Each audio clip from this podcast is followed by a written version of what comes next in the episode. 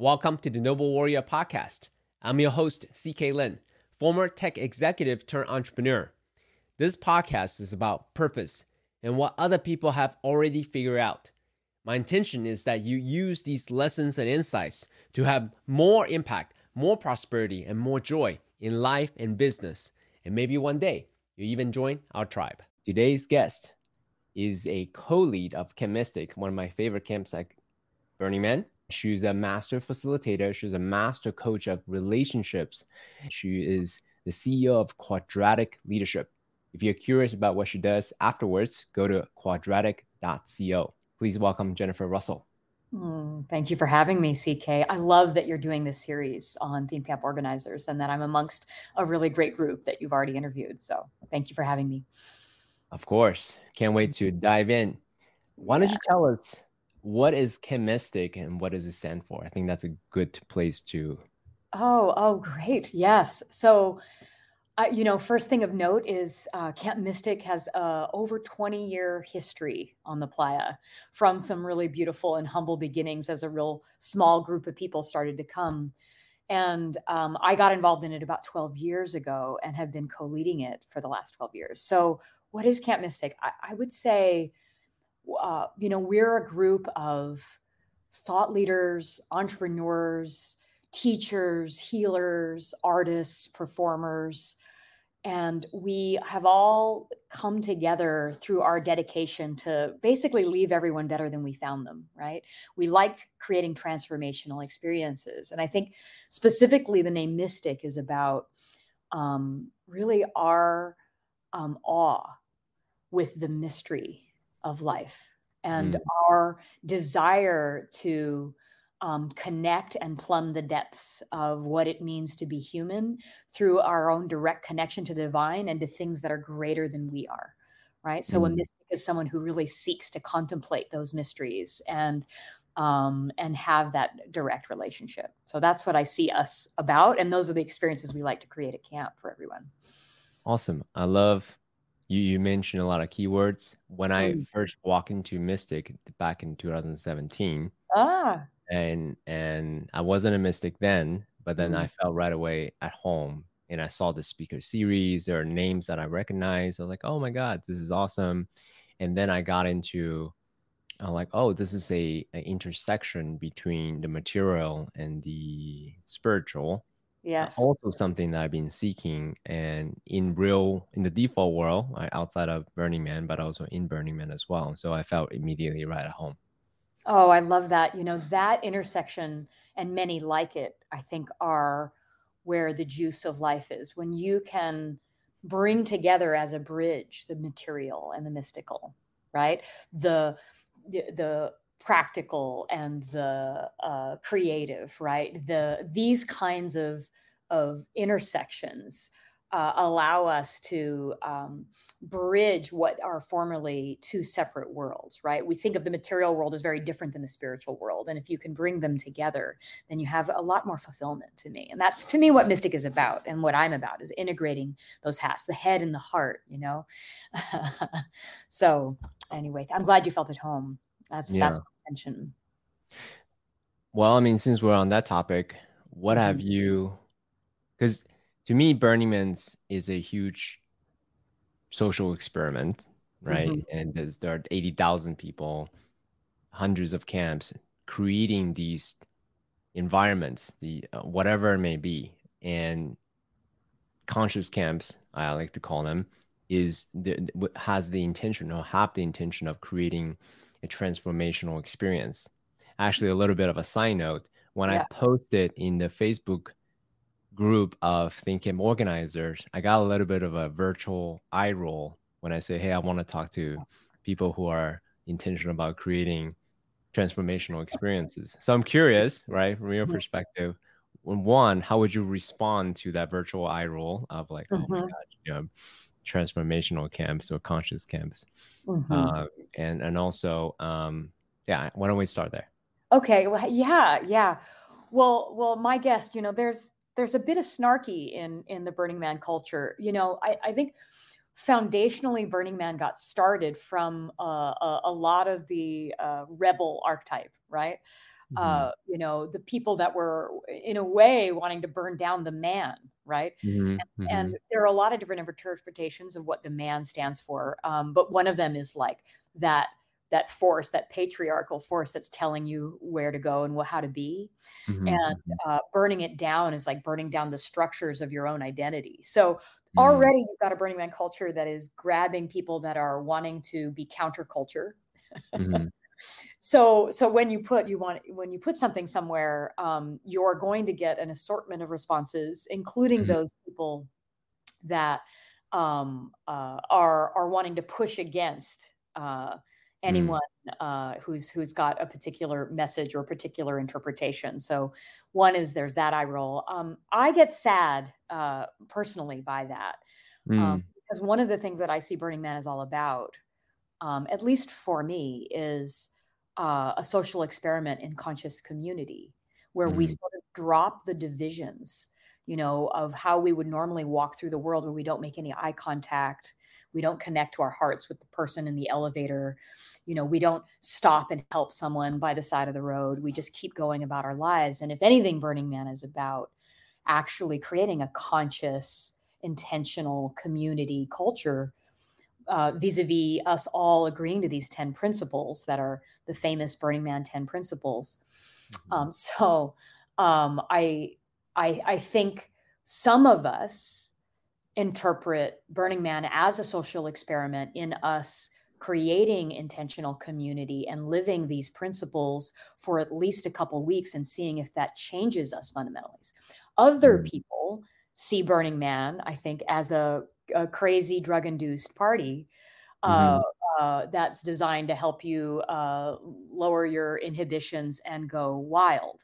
And mm-hmm. so, for the faction that sees Burning Man as that drug induced, crazy, wild party, um, those of us that really hold Burning Man separately, um, uh, you know, those two factions don't always meet eye to eye. Mm. And I think um, there is a tendency of people to do a lot of spiritual bypass mm. and uh, pretend that they're creating more transformation or more shifts and changes than are really occurring. And so that eye roll is about, I think, that um, failure to be real and grounded with oneself about what's really happening.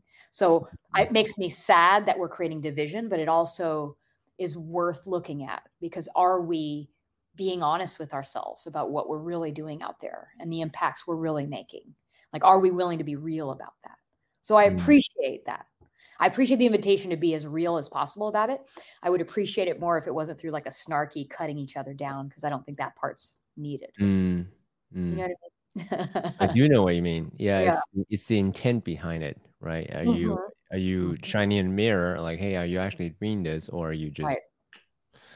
Right. The, right. Are the... you shining a mirror on something in a loving way that you actually care about the person seeing what they might not be seeing, mm-hmm. or are you just being snarky to cut someone down without actually connecting and seeing like oh well maybe there are camps out there that are actually creating something more than just a party right mm.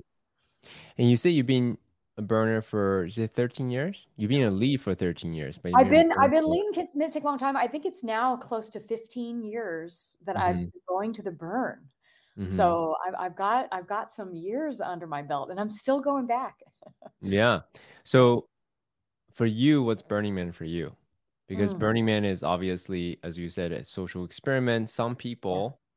they did one and it was enough. Some people mm-hmm. are lifers. They're like, no, mm-hmm. it doesn't matter how hard it is. I'm going back for it more. So for you personally, mm. what keeps you going back year after year? Oh, that's gorgeous question. Um, well, if it were only a party in a desert, that would be the last place I'd want to go to just go and have a good time and be wild. Like I'd want something like a beach and with a lot of amenities. So Burning Man for me is, is, definitely not just that. I mean, of course, I have an incredible time and I have moments of celebration and fun.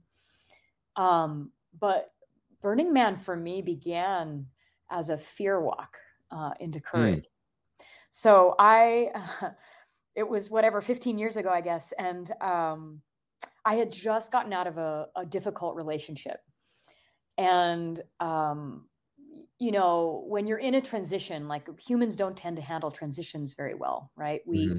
It's difficult. Like it's the white water time when everything like we the old identity is giving away and we don't even know who we're going to be in the next moment. Mm-hmm. Mm-hmm. And so I was in one of those moments as I was kind of shaking off the identity of me in this relationship and having a fateful conversation with a burner with another a friend of mine. Now I had never been to Burning Man and he we we do these cards these osho zen cards like these tarot type cards and hey everyone just want to take a quick break to ask for your support as you know i don't run any ads or sell anything on this podcast. The only way i can continue to bring you inspiring stories and ideas is if you help me spread the word. By rating reviewing and sharing this podcast you can help even more entrepreneurs and leaders to discover, express, and amplify their purpose. You can help them have a better relationship with themselves, trust their intuition, and pursue things that bring them more aliveness in life and in business. It only takes you a few seconds to leave a review, and it means the world to me. But more importantly, it could change someone's life. So if you have a moment, Please rate and review this podcast and share with your friends and colleagues. Thanks for your support. Now back to the episode. He's like, why don't you pull a card, um, you know, for some guidance in your life right now, since you're in this major transition? And I pull the courage card, mm-hmm. and um, and we have this conversation, and he sort of encourages me. He's like, okay, so for one month, I think I think the best thing you can do is say yes to everything that comes your way for one month and then see what adventures you get in from mm-hmm. being a yes to mm-hmm. everything. Mm-hmm. So during that time, I got asked, Hey, do you want to go to Burning Man? mm-hmm. And of course, I wanted to take this uh, courage uh, seriously and said yes.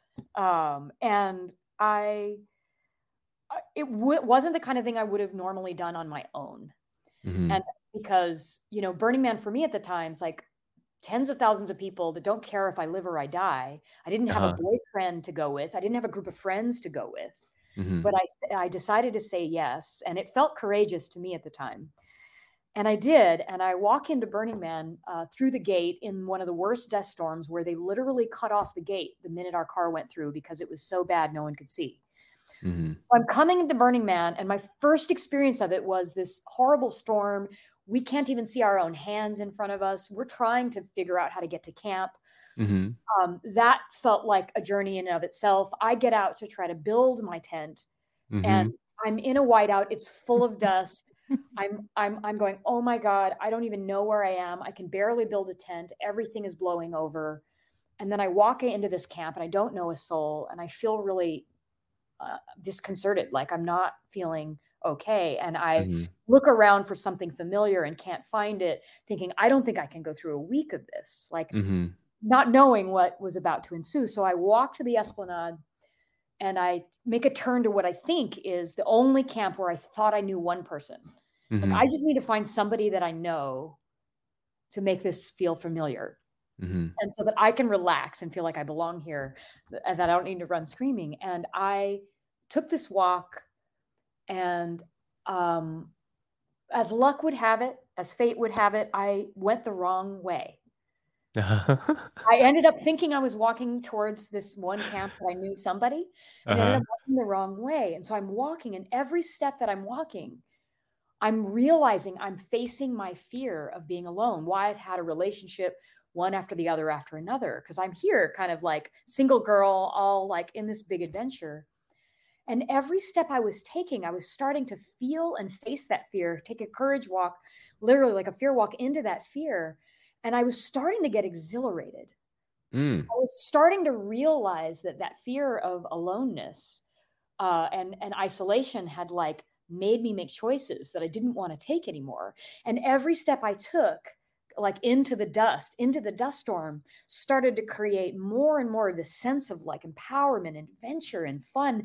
And then the rest of my burn and the rest of that walk ended up being one massive vignette of adventure and transformation. and uh, mind blowing experience after another, after another, after another, as I shed an old fear that had ruled me my whole life.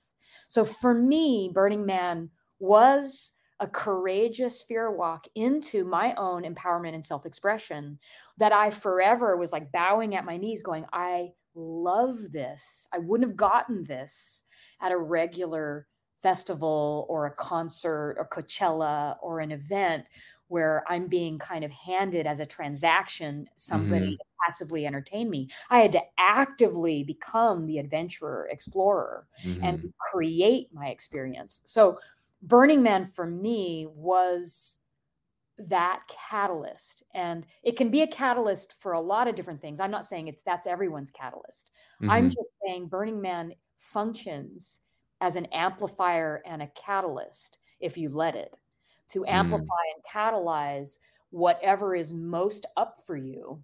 And then the synchronicity of everybody sort of doing that all at once allows for a lot of adventure to happen. So wow. That for me is why I go back again and again because of how I left Burning Man irrevocably changed and a different woman. And mm. I felt connected to my creativity mm. and wanted to do way more than just show up as a camper. But I actually was like, oh, I need to help. Well, help be, yeah, be, before yeah. you go into transition from sure. being an attendee to being a lead. lead. Yeah, why would I do yeah, that? Right?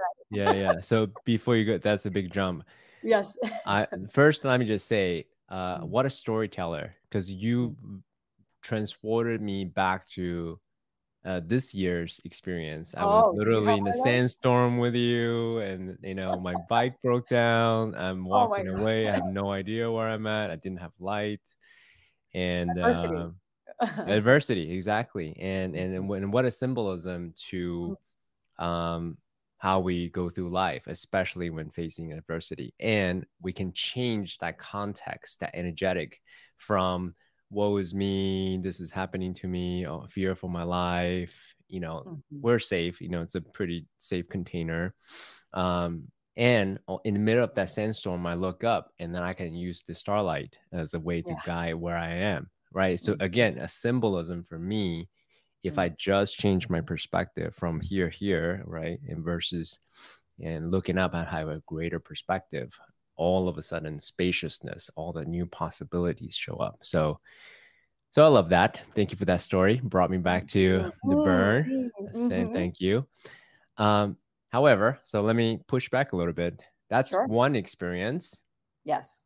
Some people yeah. may say once is enough. Mm-hmm. You mm-hmm. went back 15 more times, right?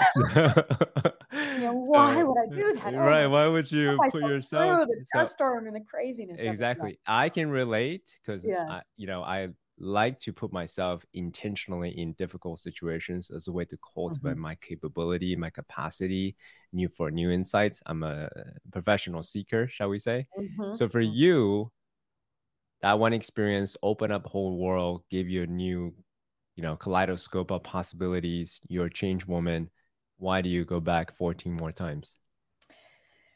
Yeah um i i think i think there's like a deep hunger in all of us and or at least most of us and i think there's a hunger for connection. And um when you go to Burning Man, I sort of hinted at this earlier. It, it's it's a social experiment in, in, a, in a, an intentional community where you, you you learn very quickly, or at least I did, that as I walked around, everyone made eye contact. Like if I needed something, everyone would stop, and I would stop for them. And there was this hunger for community to mean something other than what it meant before then because it got completely redefined for me. And community before then is like oh community service right? You know like the thing you have to do if you got in trouble right? Um, uh, uh, or the community center right? This building you never went in. Um, and for me other than let's say my partner in life and in love um, my relationship now to community and the friendships that have come through things like Burning Man has added more richness and Mhm. depth and meaning and experience in my life than any other thing. And Burning Man is one of the best places I know. If you have a hunger to meet people, to Mm. connect on a level that's beyond just coworker or even you know dinner party but to connect at a level of we have to rely on one another you can't Mm. survive burning man in that kind of adversity because it is one of the most lifeless difficult hot rough environments by design and i used to think why would they Mhm. do this and now the poetry of why there why is it in a lake bed where nothing lives and it's hot and there's n- no humidity and the dust is so alkaline. I think it's because of what you said. You have to rely on one another. You have to Mm. form communities to make it through the day to build from scratch a place to Mhm. live and a way to drink and a way to eat and a way to survive it and get through it. And that need to inter- to interact with one another to form communities because you can't do it by yourself creates this family like a Mm. chosen family Mm. and and i think we're lonely and i Mhm. think we want that and i think burning man provides that to even those people that don't do it well on their own that can find an instant kind of community of of best friends and i don't know about uh, every theme camp but a lot of the people in ours form lifelong bonds and friendships that Mm. uh, because of the kinds and depths of experience that they have in going through this adversity like bonds them in a way that is really unique and when you see other people that are burners on the street there's like this wink wink nudge nudge we get each other feeling like we're in this same tribe Mhm. um, and so that is part of what has me going back the other Mm. part to me is um, the beauty of dropping the normal currencies of Mhm. our regular community, which is sort of money, uh, uh, status, power, um, even sex, um, Mhm. and instead drop all of those s- status symbols for the only currency that's actually of any value at Burning Man, which is your creativity right? Mm. It's a gifting economy. And so, what is it like for even a few weeks to drop your normal ways of, of currency exchange and instead be asked to bring your radical self expression through your creativity as a means of trading and creating your experience and everyone else's? And mm. the the explosion of new experiences and transformation available when you try that on Mhm. is to me worth the price of admission to a hundredfold. Mm. Oh, beautiful articulation. The Mhm. first part I hear a lot. The Yeah. sheer hardship, Yes. you know, the the need f- to rely on each other to survive together. Mhm. I I hear that a lot. I Mhm. haven't really heard anything that you uh that you have just said that yes, we drop away our social constructs, you know, Mhm. names, money, power, Mhm. um you know what your resume all these Mhm, social mhm. constructs Your title, you your know, titles all these nobody asks you, what do you do for a living out there, you know?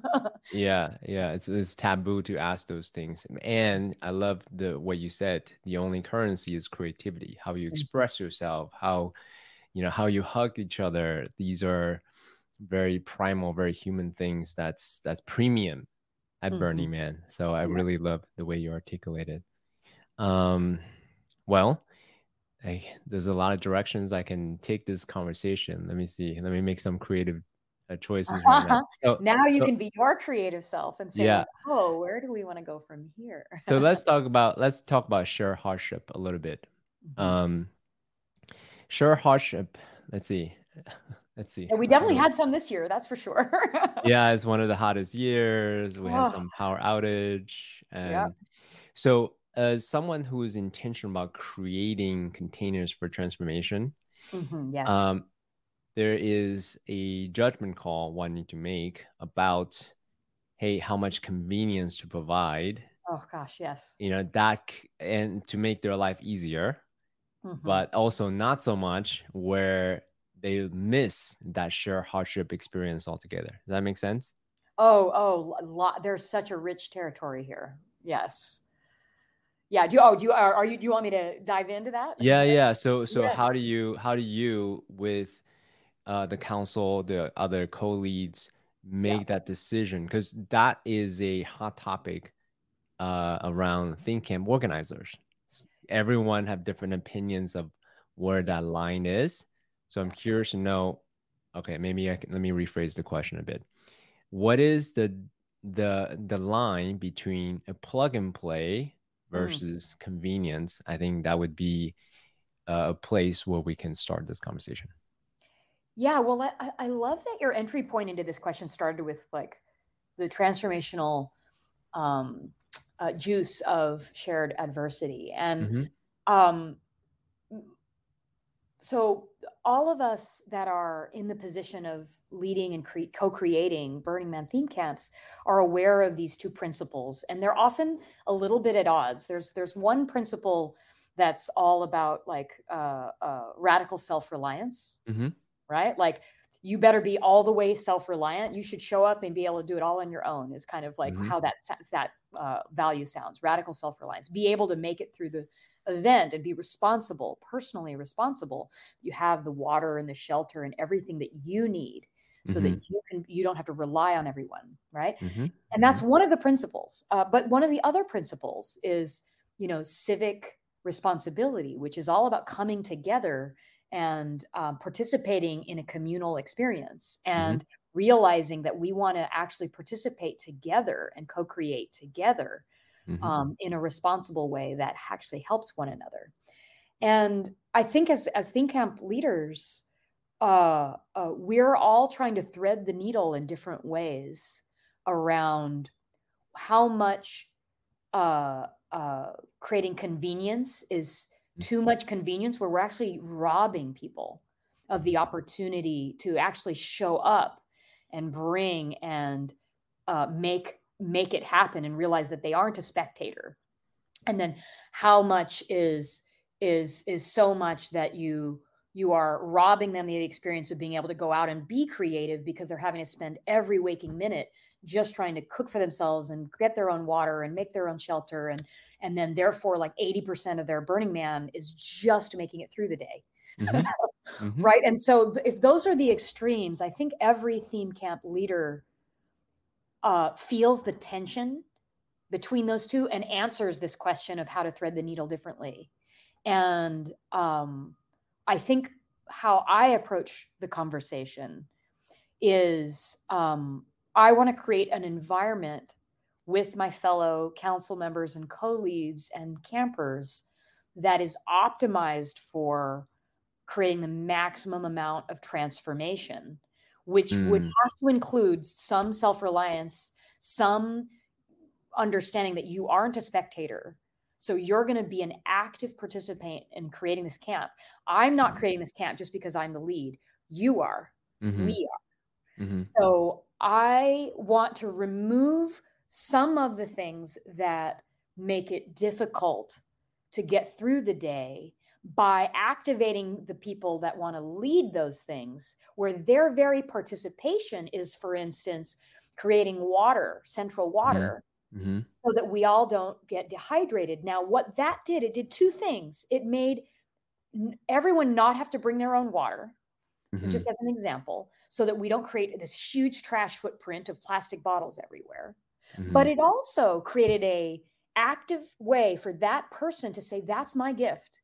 I'm going Mm. to build these amazing showers. I'm going to make this water station. I'm going to arrange to make sure that everybody has water." So they, while it's creating convenience over here, it's creating a transformational leadership experience over there. So both are present, and Mhm. now that person who's not having to create a, a lot of trash, leaving the world better by creating less trash, gets to say, okay, I've got water handled. Now, what am I going to do with that extra time?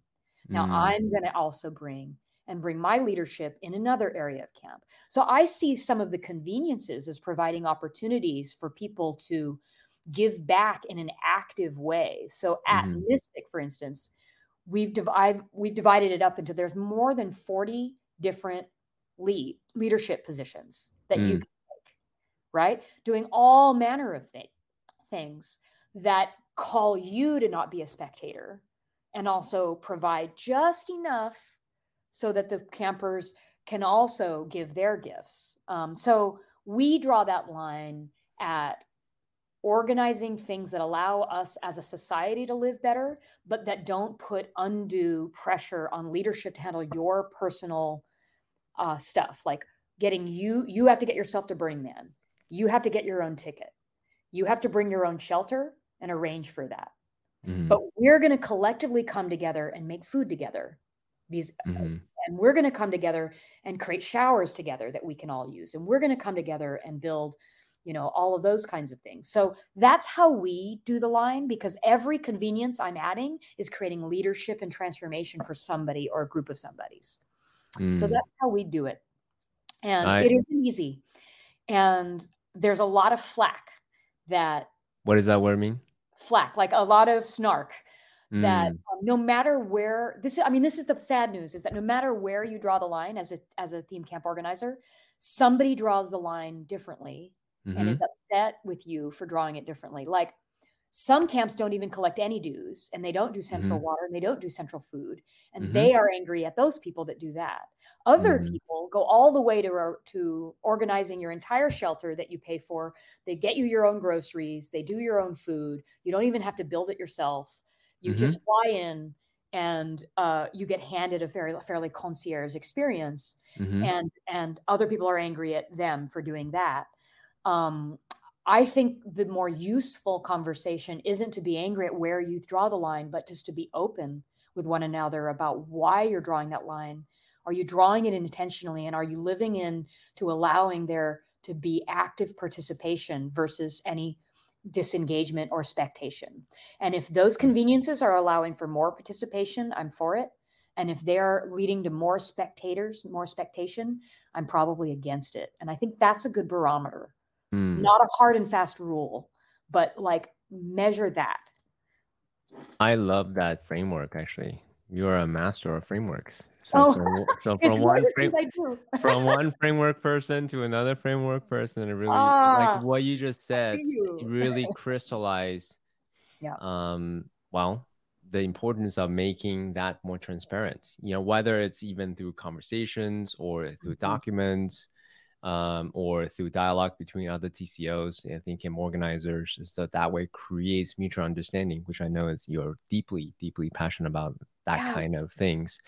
So on that note, yeah, how I tend to be a little heavy-handed when it comes to making my communication more explicit. I love mm-hmm. discourse, I love dialogues, I love putting things down on paper because I think when it's Learning. on paper, yeah. then you can look at it and talk about like what do you mean by this what do you mean by that right versus when you just kind of let let things be ambiguous like oh, mm-hmm. oh yeah energetically i get you but do you really right so so a long way of asking this question how i know camp mystic is big on making things explicit if you just go to yeah. our website it's like document mm-hmm. after documents after documents so yes. how how do you collectively as a leadership make that explicit right uh, what you said the, the convenience a lot more participation versus spectator optimizing for transformation these type of mental models to allow for more clear communication how much of that explicit yeah. communication do you do as as you know because you've camped with us um we mystic is probably on on the side of more explicit and and through written, through sponsorship, through a lot of um, different means, we like to take uh, uh, the assumptions and actually get them out and have everyone know like what is it like what are the rules of engagement how do i show up here what are our values right we have a manifesto for instance that our council created together that everyone has to read before they can even register right? Mm-hmm. Like this is what it means to come and be a mystic and what our expectations of you are and and really our aspirations of how we want to treat one another. And um, that came through learning. Like if I look at the version of me um, from 15 years ago or even 12 years ago when I started leading Mystic, um, you know, I had to learn that that was needed. Like I didn't mm-hmm. immediately know that uh, because we, I think we as humans make a usual error is that we think in our hubris that everyone thinks the way we do. Mm-hmm. And then we're surprised when there's misunderstandings. Like, no, didn't you know that? Like, of course you have to do a shift if you come to Mystic, or of course you want to be nice to one another if you're camping with us. Like, we take it for granted that the way that we think is the way to be is mm-hmm. the way everyone thinks is the way to be, and how to treat one another, and how to create culture and collaborate. And when you're just an individual walking through life, you don't need that. But when you have to uh, rely on one another and create a community, and mm-hmm. that community has things like we need to make sure everyone gets fed and watered and treated well and and all of that, you actually, I, in my book, need to um, realize that there's enough diversity of thinking that the more intentional and explicit you make it, uh, the the better it is, so that people can either opt in or opt out mm-hmm. of that. And uh, part of the reason for the manifesto is like we would welcome people opting out and going, "Oh, got it. I actually want more of a party. I don't want to have to do shifts. I don't want to have to be part of creating all of this. I don't want to have to do because uh, they have a shared meal plan that I have to be in the kitchen. Like, we want you to opt out. Like, mm-hmm. it, it isn't for everybody. And the more explicit you make it, the more you don't run afoul of people having a bunch of assumptions and then having those assumptions be what creates a lot of tension and resentment and like well i thought it was going to be this way and why isn't it?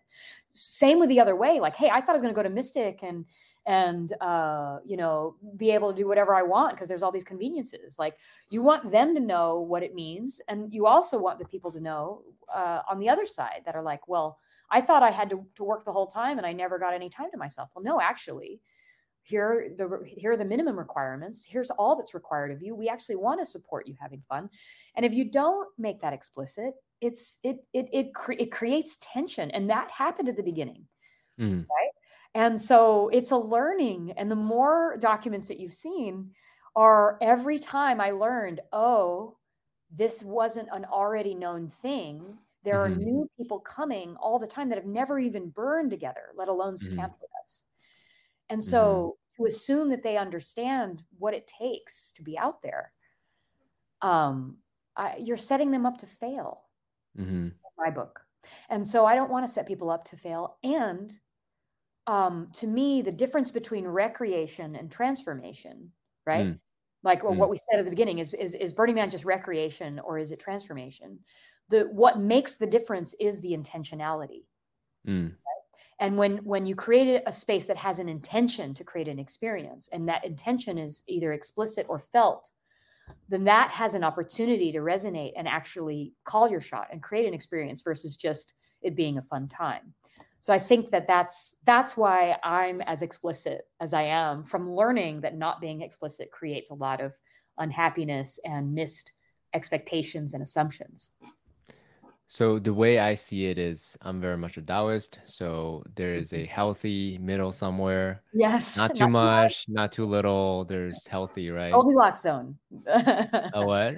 The Goldilocks zone. Do you know? Yeah, exactly. Yes, yeah, yes. yeah. The middle so way. Health, eh, so yeah, exactly. So the healthy middle. So um with lots of documentations or communication, what's more yeah, difficult is enforcement yeah. and also communicate the, the nuance and the details um for example right if you look at our you know um city codes and things like that you know document 6500.6 here is oh, yeah. you know the, right. Da, da, da, right so that's that's all the way in the end the bureaucratic side of things yes. so how do you think about one enforcement right mm-hmm. because when you have a lot of documents more difficult to enforce uh, and two how do you also not over document so then you become bureaucratic where you need to you know? look look through like three layers of documents to say all right here is the code da da da right? So how do you find I again find that line of love i love that you're asking me this question.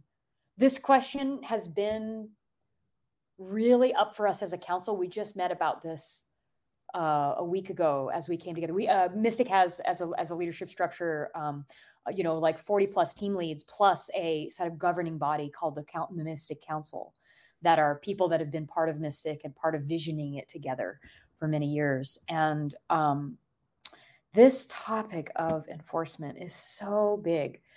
And I, what I'm about to say uh, is going to maybe ruffle some feathers of some, I think, um, because there are several factions that that in almost any collaborative system tend to arise, right? Culturally speaking, and and I see these everywhere, and I, I think as I say these, every theme camp organizer is going to relate, and and anyone in a community is going to relate. But there are there's always a faction of people that are like the over demanding faction and then the under demanding faction and the over contributing faction and the under contributing faction right Mm. so so What's the these difference? Demanding some- and contributing. yes yes so so the over demanding I, I i call this the the the faction that's pr- fairly entitled right Mm. this is this is like the sparkle po- like in burning man culture this is like the sparkle pony that's like why aren't you doing everything for me and can't you go and do my shift for me i don't want to do that i want to party you know like Yep. they're mhm. entitled and they are demanding like what like, get me my power right now and stop what you're doing and build me my structure and why am i not getting my food on time and you know so they're they're being vocal about their demands Mhm. um, and so that's the over demanding. The under demanding is the very small sect sect of people that are the leaders in the camp. I I, I put myself some, sometimes in this in this one, who um, do a lot and never ask for any help. Right? They let mm-hmm. everything pile on them, and because they're not saying, "Hey, I actually need you to do it," then all mm-hmm. everything trickles down, and then a few people end up doing the majority of the work and burning mm-hmm. out Mhm. because they're not actually having a boundary and saying, I Mm. actually need to engage. I actually need to be more enrolling and actually demand more participation. So that's over and under demanding, right? And then there's in the middle, there's under and over contributing, right? So so the demanding is how vocal are you? And then the contributing is like, what are your actions? So the over contributors are clearly like, these are the ones that like, while everyone is is is uh, having a good time, they're working way well past. They did not just their required shifts, but they picked up ten other people's shifts. And and when you need something, everyone goes to them and they're contributing nonstop. And then there's the under contributors that it's hard to even get them to enforce them to even show up for the very few things that they signed up for. And so they're under contributing. So I'm going to get to your answer. I'm just laying out sort of this Framework. I love this it. framework again. Yeah, that's great. Yeah, think about two two axes. Yeah, Two yeah, I axes, yeah, I see that. Uh huh. so so we're in a lot of conversation about these factions that are present in any collaborative system and certainly even at mystic even though i think we're really good at it like i'm proud of how we do it and even even being proud you're never not going to get some people that under contribute Mhm. right that didn't do their shifts like so we're getting Mhm. to the enforcement thing in a minute and and you're you're probably never going to get zero people that aren't a little bit demanding on those that have been the under demanding and the over contributing and then and so what it's creating is resentment Mhm.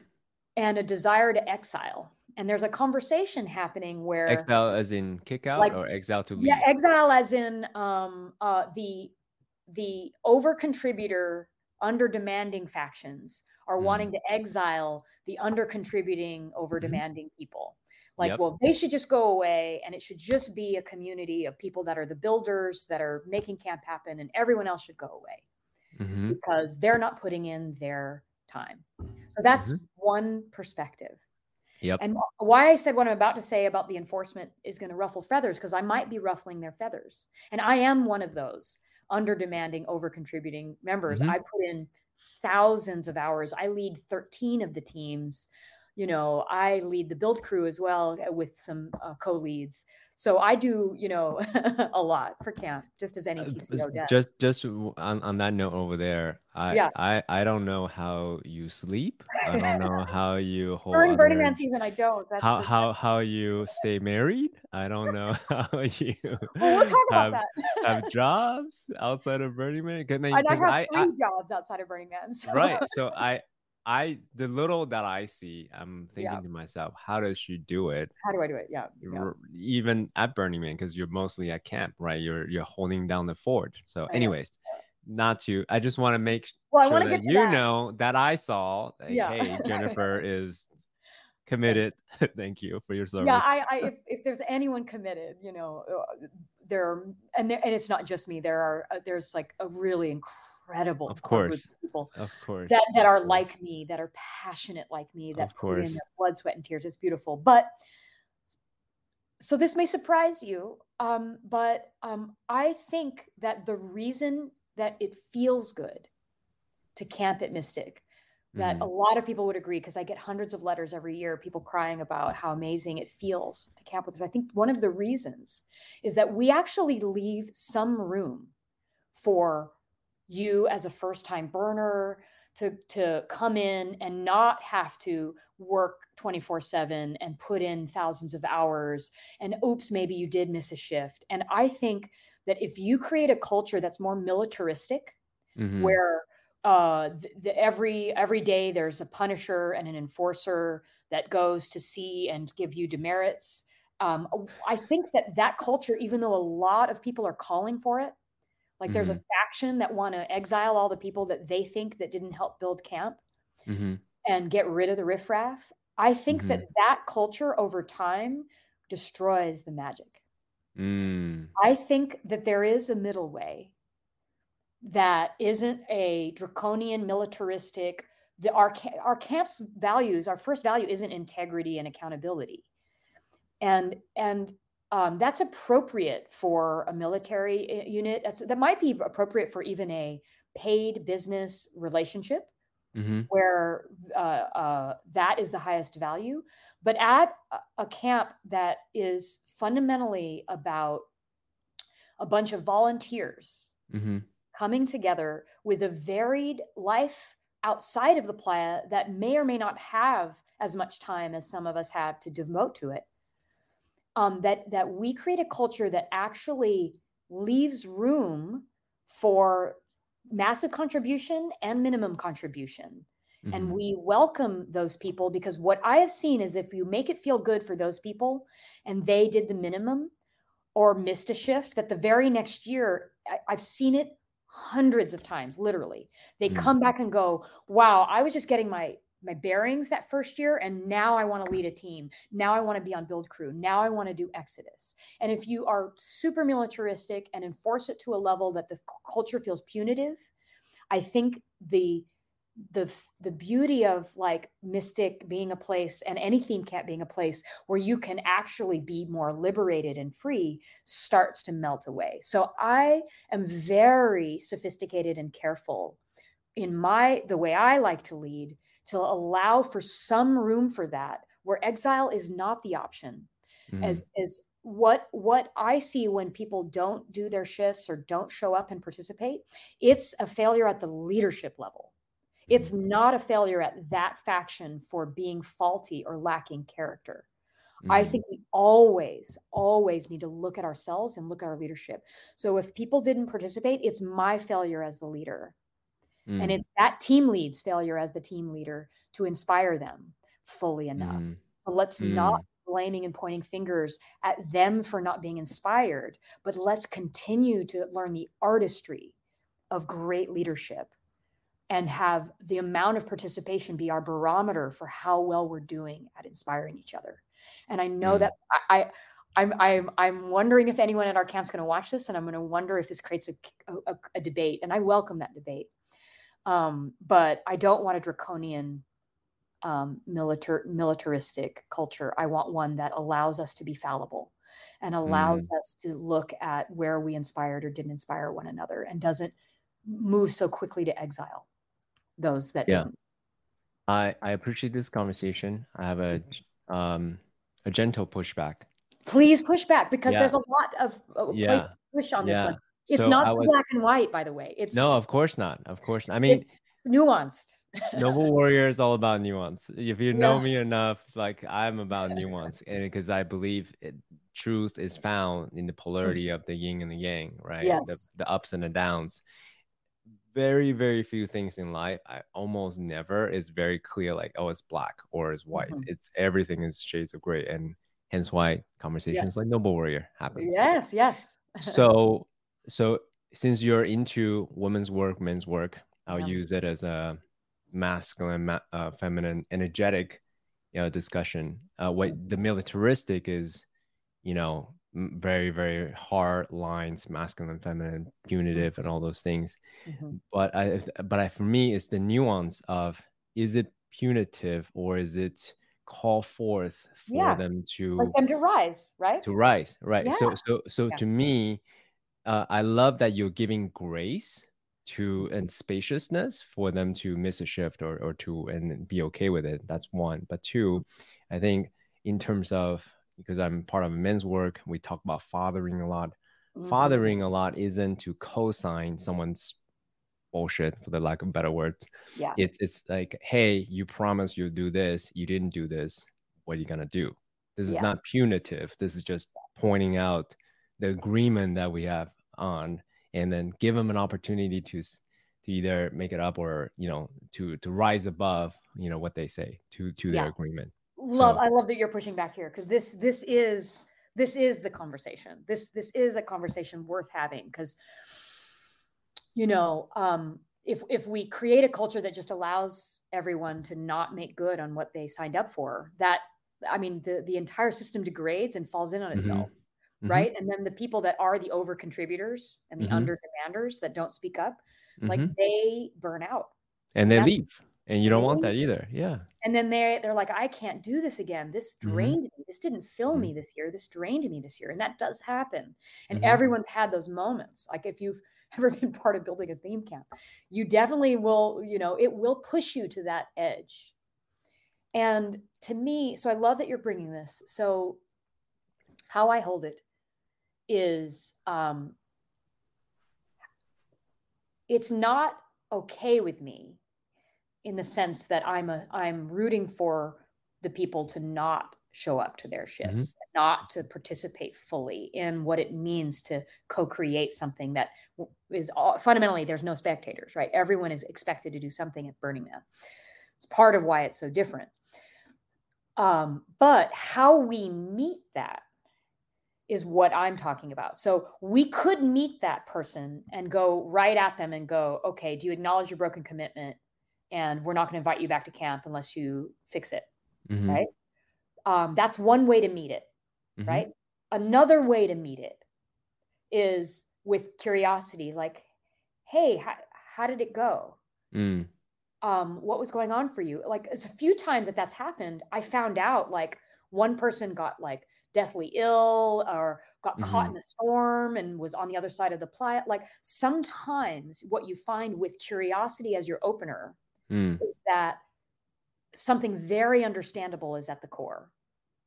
And mm. sometimes you find that it was just they didn't feel like it. Mm-hmm. And they were doing something else and could have organized their life in a more responsible way. Mm-hmm. But they're like, oh, but I wanted to go to this talk and I just wasn't back in time. You know, like you get you get the gamut, right? Mm-hmm. So in mm-hmm. that moment, you meet it with curiosity because that's mm-hmm. good leadership, right? Open curiosity, right? Mm-hmm. Not I'm going to assume that you're a bad person. That's right. And then you meet it again with in that moment, can you lead in such a way that they'd be inspired to want to do something about it rather than you saying, well, you have to fix this. Right could I say something in a way that would have them go, you know, I actually really want to give some of my gifts and it's my it would be my joy to do this shift and if i can interact with them in a way that would have them be excited mm. about them making good on it so that it's their idea mm-hmm. and that they feel like it's the one of the best parts of going to burning man not the obligation that mm-hmm. it is then I would much rather have that person serving you your meal who's inspired to be there, pouring mm-hmm. love in every carrot that they grated. Mm-hmm. And then you're eating this meal and you're crying and you don't know why. Then the person that did the shift because they were obligated and told punitively that the camp lead came is going to kick their butt and kick them out of camp if they didn't. because mm. it makes uh, an ineffable mystical difference that mm. every hammer, every zip tie, every carrot grated was done from a place of of like love and gratitude and inspiration and giving gifts rather than obligation and requirement mm-hmm. and mm-hmm. uh, a, a, desire not to be punished. Right. That's right. Just yeah. feel the difference between a camp made from everyone being inspired by love to give their gifts in all the various 40 team ways that they could give their gifts. And the and the and the ones that were in fundamentally in a culture that was more about their them feeling their obligation. And i'll tell you 9 out of 10 times you're going to prefer the other. And it means that sometimes we're not using fear and punishment as a tool to create. Mm-hmm. Mm-hmm. we're using love and inspiration instead which means that we won't ever have 100% like yeah. Mystic will never have 100% of people showing up for every shift, doing everything they said. I, I, I it, not as long as I'm the lead. I don't think that'll happen, and yeah. I'm okay, and I'm okay with that. So long as the people that are doing it are coming from love and inspiration, and that the few the, the shifts that are happening here and there, we minimize that as much as possible. But um, we know that the people doing them are are are doing it because they love it and they want to. And yeah. I'm willing to have a lower efficiency for a better culture uh, I'm willing to make that trade off as a lead. Yeah. No, and other I, people are not. Yeah. I I love this conversation. Uh, let's see, it's very nuanced. Um, it is. It, it's yeah. You gotta you guys gotta tread tread carefully on this one. yeah, I mean, you don't know this, but not you, be, but us as a I general understand. talk about it. Yeah, generic you. I, I get it. Um, yeah. Uh, uh, so I, I, used to be a, the chief culture officer for a startup of 250 Ooh. people and now it's 500 people and so forth. I'm not, no longer with that company but back then. So this whole conversation about codifying core values operationalize it and then and then and then curating uh ultimately a, a morale a, a energetic you know how do you feel when you walk into a room it's uh it's quite challenging because people don't always have the skills of enrollment or of leadership it's true. of, of and it's and true. so so i'm curious from your because mystic right now is how many this year? Uh we were 233 233 in, yes. in camp and then we had a like a little um annex area of people not within our plot that also like participated near us right? Another 50 or 60 i don't even know how many people right. so so as a small company of yeah. volunteers and yeah. now 40 different leaders and accountabilities you know there's there's a budget there's a timetable and there are infrastructure we want to want to build there's deadlines all these things It so, is. it is running a company it's creating a small town mm-hmm. it's like it's not even just a company it's like okay you got to build roads and water mm-hmm. and power and money mm-hmm. exchange mm-hmm. and budget i mm-hmm. mean it's it's full on mm-hmm. Yep. And plus, you have also people flowing through the town. Thousands yep. of people flowing yep. through the town. Visitors, I don't know how many. And the visitors, yeah. Exactly. So so, so would have. exactly. So so so that a place to come from, a way of being, that context of love and joy and service yes. versus guilt and shame guilt, and shame, obligation. obligation. It's it's it's very palpable when I walk into Mystic. Yeah. Um, it's tilting to this way of love and joy and service, and then I palpably will feel it uh, during the the food that I eat. It's very mm-hmm. obvious to me. Yeah. Yeah. I, I tell the Joy our our our lead there. I, I eat better a mystic versus, than anywhere, right? Yeah, yeah. And then then I, then I cook for myself and and anywhere. Yeah. So because because of that that that energy, so. And everyone in the kitchen is like laughing and singing because all right. those shifts in there, right. and it's amazing. It's like you walk in and they're like almost in tears of joy handing you your plate. That's like, right. That's right. I mean, how do you beat that? it's it's a beautiful experience. It's so beautiful experience, super yeah. long way of asking you this question, right? Sure. As one of the camp leads and part of the council, overlooking everything, yeah. the source of the energy, basically, the mm-hmm. way of being, basically. Mm-hmm. How do you ensure that the 40 leaders yeah come from that place of love joy service right the vibration the positive vibration versus the the guilt, the shame, the mm-hmm. the obligations, like and the resentment be, and the and right, violating right. own boundaries and all. That. That's that right. Stuff. That's all yeah. that stuff, right? So yeah, how do you do that? How do you how do you source that? Yeah, yeah. I, I think I'm I'm still learning. It would be the most honest answer. Um, and some of the things I have already learned, let's say, about it are, um, well, first first of all something very simple which is i think me and others in in these positions do our best to make it really clear what i notice is that people are often really well meaning like they want to give like they like people are, are naturally like when when they're feeling good about themselves and love and safety and belonging is presence they actually we we as humans want to give when we feel love safety and belonging mm-hmm. more naturally and if you are unclear and you don't know how to do that it'll taper like you'll you'll walk away wanting to give and go oh i don't really know what to do or how to do it so i'm going to go somewhere else so one mm. one is is the leadership has to be crystal clear which when you mentioned mystic has all these documents mm. that was learned for me that if i could create something that would translate with a lot of clarity what it is to what it means to lead and how to do it that uh, you the response is not just to give you a bunch of words to get clear, but it's to give you the feeling as a lead mm-hmm. that I can do this. Mm. And so you create clarity from over here so that the experience over there to the one that's that's going to take on a position goes I can do this. I know how to do this. I'm clear about it. I can do it. So that's the first piece is you make it really clear mm. on how to do it. And what do what does it mean to do a good job? What does that look like? What does that feel like? The second is is that I in every communication and in in dozens of interactions reinforce subtly and not so subtly the culture and um, i will say if you've ever been on build crew with me um, you've probably heard me say more than once throughout the build um, i'd rather you take care of yourself and then to build because I want you to build it with joy. I want you to build it with mm. I want you to build it from a space of having extra energy to give.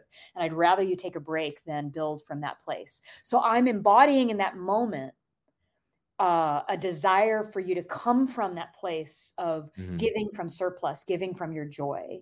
And and I do a lot to check in and i have a, we have a whole team whose only design on the build for instance is to check in with everybody and make sure they're happy hydrated fed that they get breaks that they're showing up and that their only job is to make sure that you're in the state that that would be the pri- the the optimal state to be building something together and collaborating together. And so we have a whole team involved that's literally just looking at how is it feeling at camp and how can I maximize and optimize for how it's feeling so that the culture of how people are giving is feeling good to everyone. So that team is absolutely critical.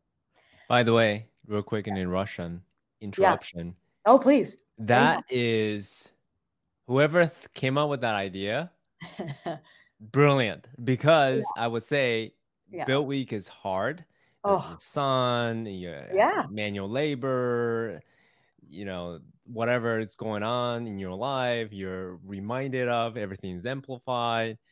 But having that team coming and feed you things, I've never experienced that to that extent before. Yeah. Literally being fed like frozen grapes and like here's some smoothie, like making yeah every being, every being fan and being massaged, like all those little things. It's it's tiny to think about it afterwards but in that moment is so meaningful. It's, it's definitely uh, an anchoring uh, memory for me. Yeah, and it's a, it's a physical translation of of a belief that you have to take care of people mm. as a, as as a primary role. Mm-hmm. You have to like as a culture as a chief culture officer, you get this probably at a very deep level, given your experience. Like the environment that you're creating for people to give their gifts to do their work in your organizations if if you aren't creating an environment that has them thriving then it should be full stop and and and let's pay attention to that because if you're draining the people that are that are there to be the contributors that is so unsustainable and so many theme camps have come and gone mm-hmm. because of that like we we it is not by accident that we have a 20 year history because um, I can't tell you how many camp leads I've that have come and gone that have told me the same story. And the same story is basically this story. Well, we wanted to build, we started building, but a few of us were doing all of the work. We just got tired of it. We got resentful. It was too much, and we just didn't want to do it again. And that's mm. the story of almost every the graveyard of all the theme camps that have come and gone. There's a lot of them with that story. Not everyone, but a lot of them with that story. And the way that you make sure that you're not one of those stories is to take really good care of the people and pay as much attention to the out how it feels as as it is the outcome, right? The output of everybody, right? Mm. So I I had to learn this. The young version of me didn't get it and started to get it early on and then started to pay as much attention to how it feels as to what we're doing and to put things in place to make that make that clear actually on that note another thing that's top on my my mm. uh my my buddy dylan and i we had a discussion about this mm. afterwards mm. he said he went to another camp before mm-hmm. and and it was a huge contrast between mystic and this other camp uh-huh how they enroll, how they call forth volunteers for the strike team. Oh, oh yeah. Let tell me.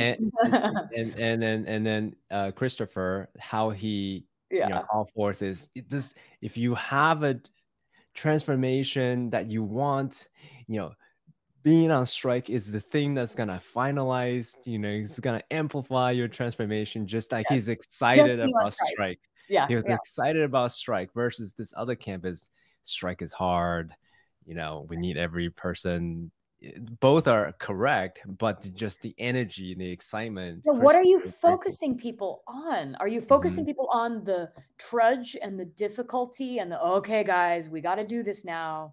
It's going to be hard but we got to make it through right that's one way mm-hmm. and all of that is accurate it is hard mm-hmm. you're going to have mm-hmm. to make it through you're in the heat of the sun it's not as fun to take it down as it was to put it up because you're you're you're not creating the magic you're like dissolving the magic right mm-hmm. Mm-hmm. so um but even that can be through great leadership mm-hmm. this is why it's about the leadership it's not about people that are that have a, a bad character that you that the that some people, some factions think that the reason people aren't striking is that they have bad character. It's it's to me, it's like, can you inspire someone such that that's the most uh, fun thing, that's the only place they'd want to be. Like mm-hmm. they want to show up, they want to be part of the family, they want to have belonging with the crew, they want to know that they uh, were an integral part to creating something that was great for other people, and that's part of the process. And um, I've had people come up to me and tell me that the strike was their favorite part, like, cr- like crying in tears. I love build. I love strike. Let me just make that super clear. Yeah, not like, everyone does, and it's okay yeah. if you don't. You know, strike I like. Okay, build I love. yeah, yeah, yeah. Um. Okay, so real quick recap of some of the key lessons that you would tell young Jennifer. Mm, yes. The aspirational thinking organizers uh, be really clear about instruction be really clear about the context the energy that you wanted to uh, to bring mm-hmm. um, what else did i did we write oh, down yeah mm-hmm. yeah i can i can say more too um sure well we we talked about um take care of your people like make mm-hmm. make make taking care of the environment that people are contributing inside of um uh nourishing and inspiring like not just that you tell them to do what, what they need to do but make the environment that they're in uh, good which is what any culture is all about. Um, so oh are you asking is there more advice i mean is there more advice i'd give uh, uh, give that young version of me that i could whisper in, in yeah some concrete you know yeah. hey here's knowing what i know today here's what i'll tell you. Be really clear about in, your instructions to uh, focus on the energy you bring, perhaps operationalize it with a team of people whose only job is to uplift yes. and observe the energy. Uplift the culture, yeah. To uplift yeah. So, so those are two very explicit, beautiful yes. nuggets. Mm-hmm. What else would you say to younger Jennifer or the aspirational?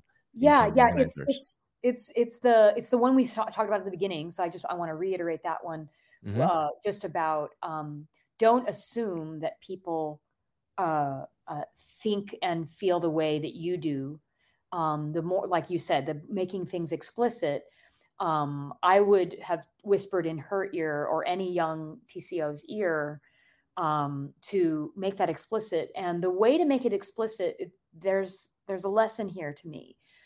one way we could have made it explicit is to sit on high as our council and decide what we think the right culture is and put it on a nice you know placard or, or whatever and post it somewhere and post it and have people read it which is a lot of how corporations sit back and do culture Mm-hmm. is they Yep.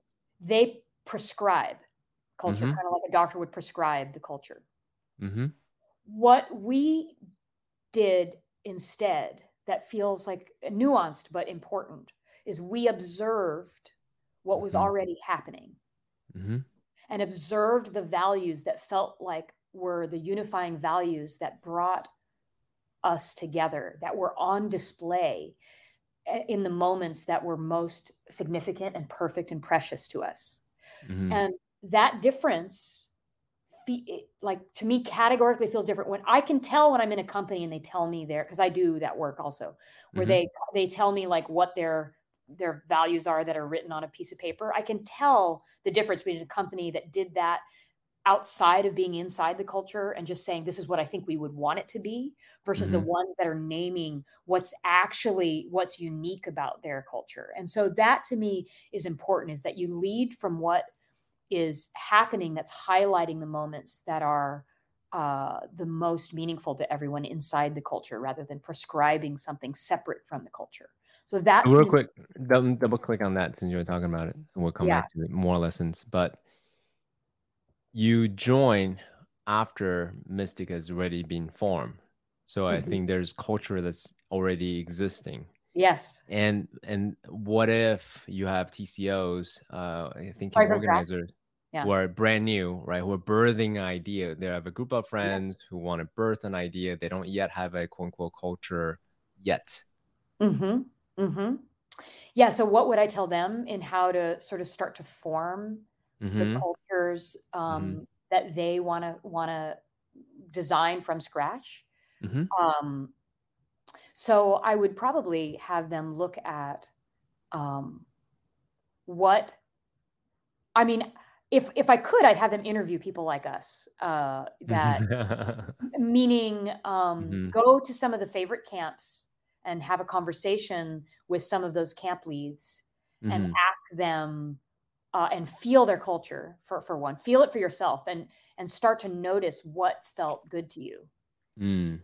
and and what they were doing that felt good to you and start to put together oh this when i'm in this camp this part was what felt good like you called out how christopher life did he's one of our leads of strike you called out how he held strike as being something that you liked Mhm. and then and then i would have them explore well what value is he standing for that is on display is it creating this moment that you liked and can Mm. and, and let's see if we can create a few of those things that would create that emergent property So, that's So- an, let me let me just double click on that. Uh, Yeah. For those of you who are watching, who wants to one day have your own uh, camp, what Yeah. Jennifer just gave you is gem. Yeah. Make do that thing.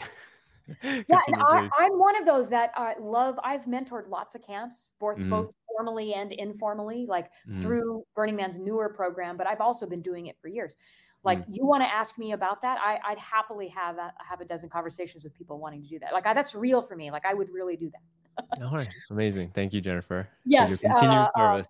and and a lot of people would and and and posting on the facebook group i'm going to Mhm. start a theme camp I Mm, want to know what aspects of culture, uh, you know, created a camp that thr- is thriving, and mm, asking the TCOs to also give you a sense of what are those pieces, not not what they think is their favorite values. Mystics values are not my highest values. mhm, They're as as one of the leads. They're probably not anyone on our council. They were what we saw created um, a culture that felt most transformational and sustainable. So I think you got to do that. And you got to ask yourself what how do you want it to feel? How do you want your camp to feel? Like mm, what are the top 3 things you want people to experience and feel at your camp? And then the values that would encourage people to bring that. And I, I Mm. think that's important fundamentally. So I, as a new TCO, I'd start with that. Do I want my camp to feel like uh, uh, fun and playful? Do I want my camp to feel serious and and reverent? Do I want my camp to feel transformational and motivational? Like all of these are very different energies. And so your values that create those energies can come from the experience that you're trying to create for the people mm. that are arriving. So you mm. got to get clear on what is the experience you want to create and how do you want it to feel. Then the mm. value should be from that, not just your favorites. Yeah. Mm, mm. I yeah. love that. These mm-hmm. are all very, very tactical. So let me just recap real quick, okay? Yeah, my style. Sure. How do you want your camp to feel? If you don't know it yet, go to different camps and notice what feels good about you uh, about the camps and then interview the the camp leads so they can have a deeper understanding of how they bring forth whatever that the thing that mm. you feel but don't quite articulate or can't quite articulate it yet. Mm-hmm. And one thing that you said in passing is Mystic optimizes for transformation. We do. That's we want we want you to feel belonged and we want you to that's what we're optimizing for is transformation. Right. Yeah. And then and then start to operationalize whatever that looks like to yeah. put let's say the team that makes you feel good because that's one of the core values and then yeah. and then also as can please be very clear about your instructions well yes. be, be explicit about what you stand for and then after that be clear about your instruction these are some yes. of the main things that i heard so far yeah? Yeah yeah th- those are those are good ones so far. Um and uh you, you want the, we want to add to this conversation something about curation. Mm. um because uh, I think it's important um, that you curate, uh, especially at the leadership level, because ultimately, ultimately, no matter what you write as your values, no matter what you even are trying, because it's all an experiment, and and you're going to experiment and treat it like that, because sometimes you'll you'll go for a value and it won't translate. Um, so the importance is that you're experimenting. But um, if you draw to you the kind of people that um, you have curated that in their own lives are creating those experiences and creating ways of collaborating that feel good to you, then when you guys come together and try to create a camp, you're going to recreate what the leadership um, naturally does naturally right? Cultures are created from the actual people in it, what they're doing naturally. So if mm. you curate and are careful about who you bring into that, because um, it's very easy to just bring in the crotchety guy that has a bad attitude but is really good at running power. Mm-hmm. Uh, yeah. Um, and and and to undervalue the perturbations in the field that get created every time he's crotchety and angry with people, mm-hmm. and then think, well, but we have to put up with him because um, he know he's the only one that knows, right? And so you make those kind of decisions, and you erode the culture for the skill. Mm-hmm. And I'm saying that as, as, as an early TCO, it's super important because the skills can be learned and the knowledge can be shared. Super important that at least at the leadership level, that you're curating people who know how to create a positive collaborative experience and work with them as a foundation. Mm. So that's important. Let me just double click on that. Yeah. um, similar in companies, right? Let's there's a side by side comparison company. There's it a is. huge ambition, there's a deadline, you just got funding, you want to build this thing, you know, Burning Man's coming, there's a deadline, you know, we have a certain scope that we want to build this dream, this vision, we want to manifest and bring to fruition and then we have certain access to certain talent pool uh, mm-hmm. with skills but not necessarily the the energetics or the or the interpersonal skills to to uh to operate at a high level when time is pressed what do we do do we hire this person do we keep this person or do we continue to you know search for the person with skill sets and uh, the proper uh, persona and the skill level. That yeah, that is it side by side. It's a conundrum and, and it's not always easy. It's like sometimes it's like, oh well, we don't have anyone available with both, you know, and so what do we do? I there's there's resiliency that develops over time.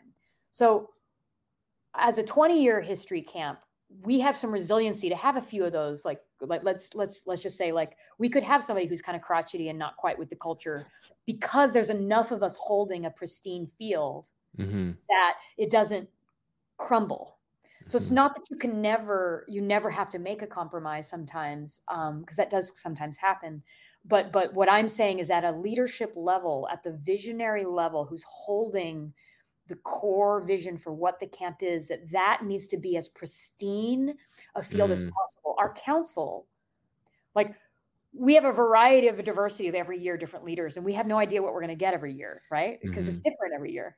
But our council it's it's absolutely at the council level everyone is in there because of the attitude and their alignment with the values and that they create a pristine working environment collaborative environment or else they don't really belong on the council. They could still be a, in mystic they could still be a lead they could still contribute but i i'm a big believer in that at that level it needs to be pristine Mm, I love it. and that if it if you have conflict you need to nip it in the bud and immediately rather than letting it fester So on that note, Yeah. it's not Burning Man when there's no what there's there's not going to be It's not. transformation. It's not going to be transformation if there's no friction, conflicts, adversity. Right. adversity. yeah So what are some of the key lessons that you learn or the key skills rather from Mhm. having these type of you know inter camp or inner camp conflicts? like friction yeah, friction and how and and then what skill did what insight did you learn? What skill did you have to really navigate that space? Yeah and again just humbly still learning also and what i have learned so far and there's more to learn um, is the skill of holding multiple perspectives at once is critical meaning um, what's what tends to go on when there's friction is one person on one side has been sort of conscripted by a particular value that they hold more dear. And then if there's tension, then there's like a polarity of somebody holding the opposite side, and that uh, and that value feels more dear to them. And then those two battles, those two uh, values, who have conscripted us as humans to play the war, are battling it out for who gets to win and which way we go. So, like for instance, um, I, I spoke about like integrity Mhm. and um, and I'll say harmony, Mhm. right?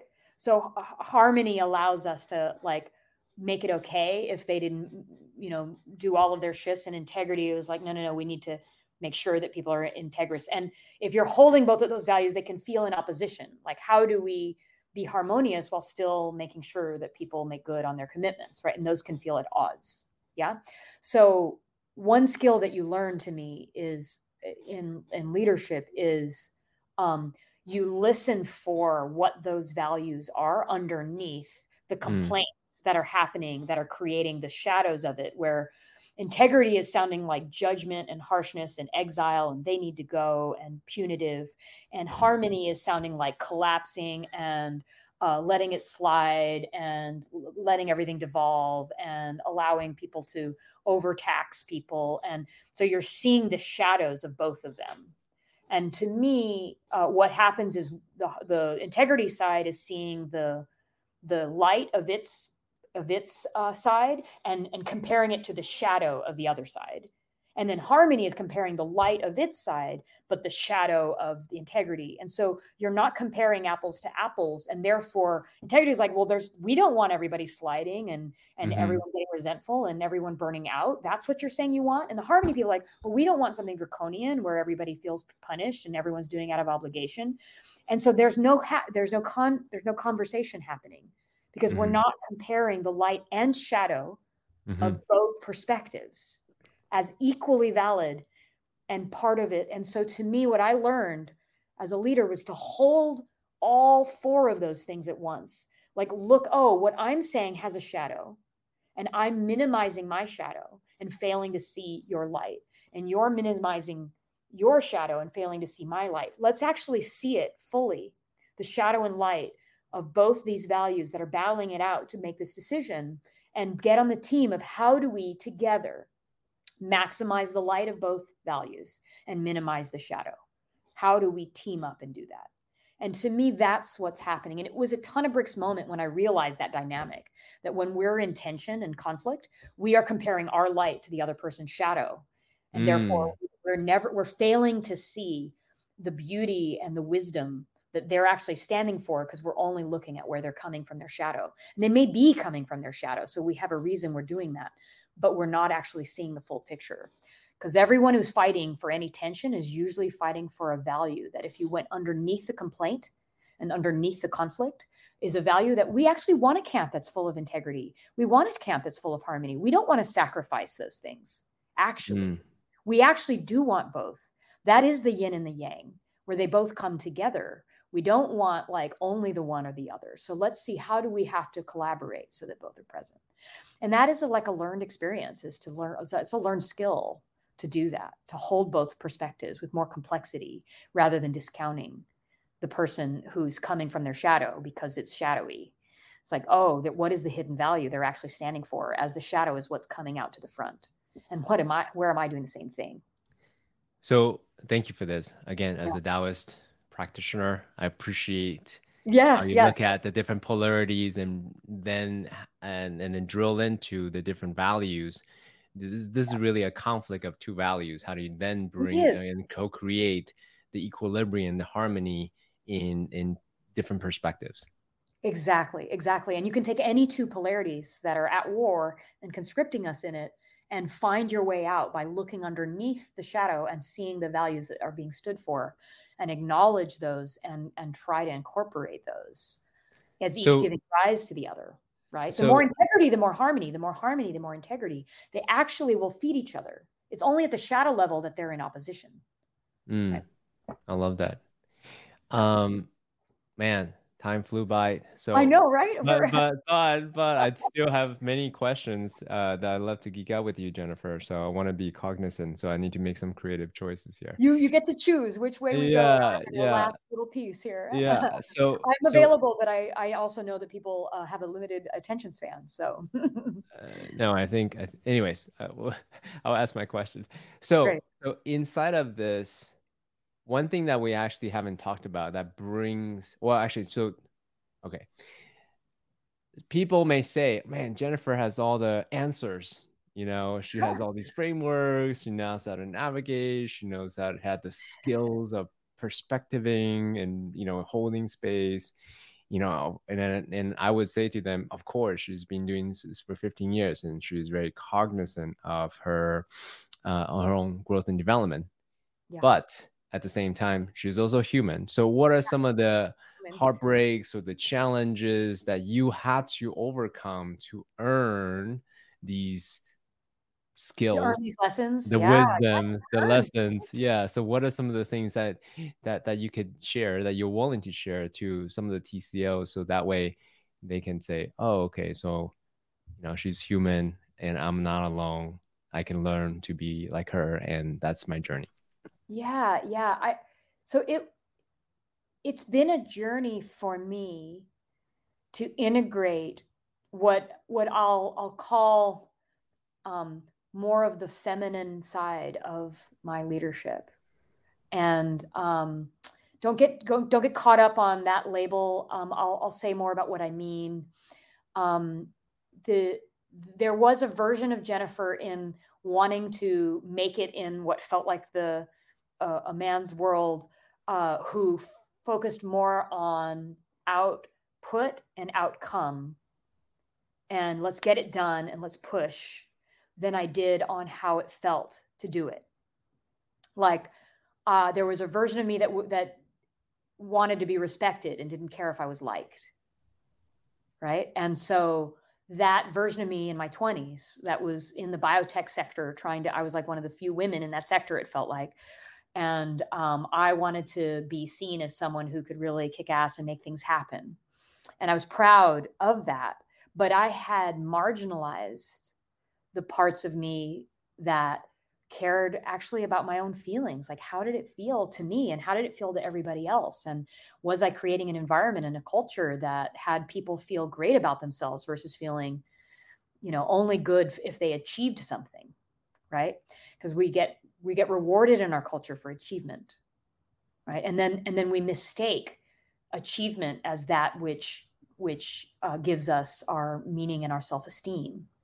And when we do that um, we we we diminish like the beauty of our very presence as a gift in and of itself and and the long-term benefit of a thriving relationship.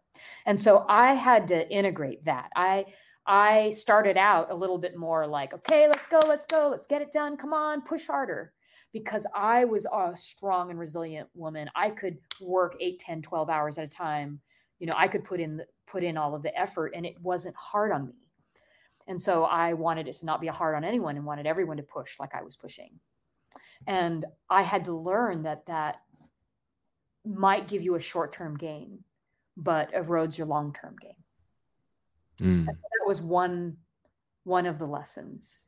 Um, and um, I think another really important lesson is um, it's so easy, especially if you identify as thinking that you're smart. You've got all this hubris or arrogance or whatever you think you're smart. Um, to think that the way that you you come up with to do it is the right way, and that other people's ways, if they differ from the way that you would do it, are not as good. Like that's oh, that's just clearly not as good as the way I'm thinking of it, right? And uh, you know, I'm a smart rat, and so I I could convince myself that I had a better way of doing a lot of the things at uh, at a camp or in an organization and i had to learn through wisdom and humility uh, that um, my way isn't the only way of doing it. Even if it's optimizing for a set of values that are the ones i have in mind it might not be optimizing for things that they are optimizing for. And it might be failing to see just we said like that there's a shadow to doing it that way. And so you have to sort of learn if you're going to lead something that leaves room that isn't a command and control, but leaves room for other people to bring their brilliance, that in order to create an environment where people are actually bringing themselves and their brilliance and their creativity, you have to leave room for that your way of doing it isn't the only way. And that even if you think it's sacrificing something really important that's hard, you actually have to let go as a leader.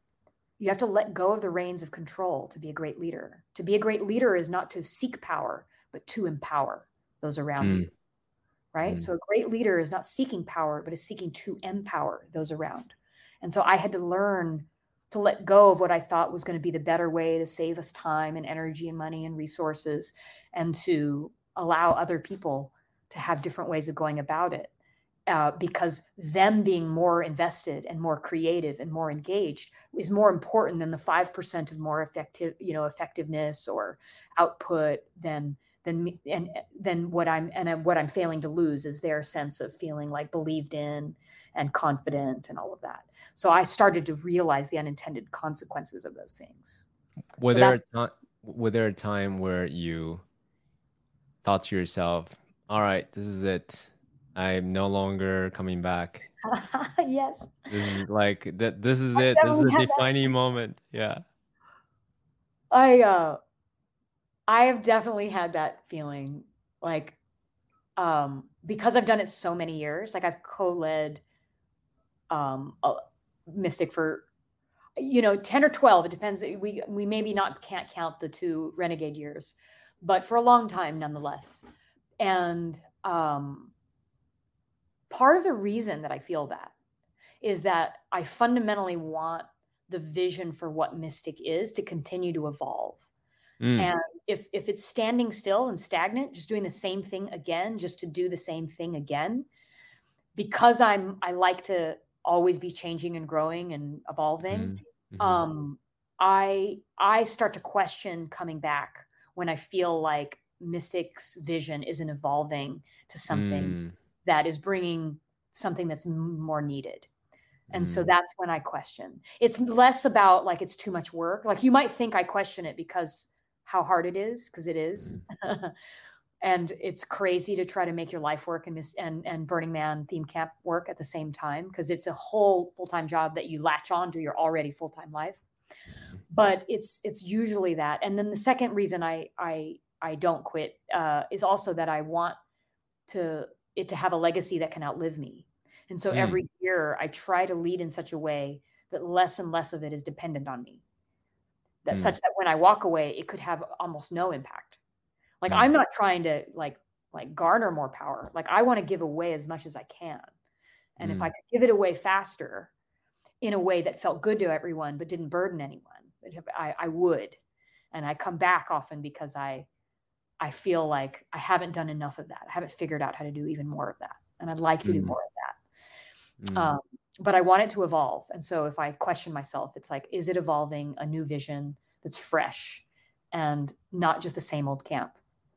What is, okay, so I love that legacy that I'll let me, uh, me uh, mm-hmm. you. Mm-hmm. It's a leadership opportunity for you to empower other leaders. Love mm-hmm. that. Mm-hmm. So, what is the vision? What, what is that horizon that you that you go after? Yeah, well, so this this one is just from me. So I haven't checked this one with my council. Sure, you know, sure. yeah, this is your personal like, like, because like where would I like to see Mystic go? Yeah, yeah. And let me actually qual- let me qualify that a little bit before you yeah. answer. So some people think yeah. bigger the better. So now yeah, we have right, 230, right. let's 300, 500, 600, 1000, whatever the number is. Like then uh-huh. we have arrived, right? Yeah. Uh, I don't think that's what your vision is, but I'm just no. giving you other uh, the voice. No, we'd be others. like 600 people. I mean, if it, it, I mean, we have so many people asking to camp with us. We would be if we just said yes, we'll be as big as as the amount of people that want to come. We we would be huge, even bigger. That's right. That's right. Yeah. So so so if not number or size, yes. what what is the what is the vision? Like what what do you have in mind? For jennifer let me just say that for jennifer's perspective. Yeah so so just from mine um uh, so it isn't about bigger um but it isn't about smaller either. There's some people that want it smaller. Um i think there's a failure maybe to understand that uh, the smaller you are, the less people you have to build it, which means that it's a mm-hmm. heavier load mm-hmm. on the people building be- and it's also um, uh, so more people are doing more things. Uh, it's a fewer number of people doing more, or you have to make the vision smaller mm-hmm. and take away some of the creativity of some of the people bringing projects that you ultimately want. So one of my visions for Mystic is that it is a a place, a stage for transformational experiences mm-hmm. that um, allows people that aren't just me to come in and say, you know, I have a vision to create this this transformation, and and and out of that came like our temple, right? And there were people that came and they had this amazing vision to create this temple that had um, rituals in it, and I want Mystic to be a yes to people's creativity, right? Is is if as a vision, it's like, can we yes and blow on the embers of creative transformational experiences that are given to the Grand Playa.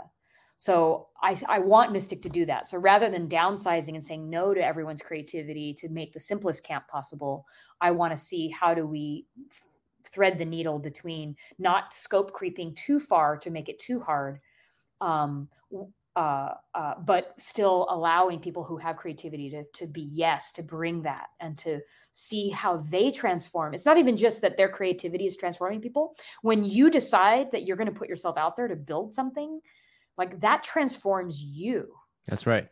Right. So even if it was a flop, like we've had some projects that weren't awesome, like I loved those projects because they had to learn so much about the adversity of creating it and where they hit their own limits and how well mm-hmm. they enrolled people or didn't enroll people. Like that was a, a huge playground of learning for them. Mm. So I want Mystic to continue to be that. And um, I personally want, um, if I have a Dharma uh, on this planet, it's to help heal the divide. Mm-hmm. And um, we are a world that, at least for me, it feels more divided than I've ever seen it. Like issues that in the past people would just have differences of opinion on are now like sources of like hate and uh, cancel culture and rejecting and uh, um, you know you can't hardly bring up any topic without it getting polarized mm-hmm. um, even traditionally non-polarizing topics and so if i can create a camp that takes you through a journey that has you feel like you can end the war inside yourself, that you can heal the divisions in yourself, whether it's the masculine and feminine in you at war, whether it's the the rich versus the poor, the progressives versus the conservatives, the black versus the white, the old versus the young, um, uh, the law law uh, abiding integrity versus the spontaneity and playful, um, the spirit versus the material, all of these things that seem to be at war. If I can create an experience for people that upon coming into that, those things integrate inside themselves.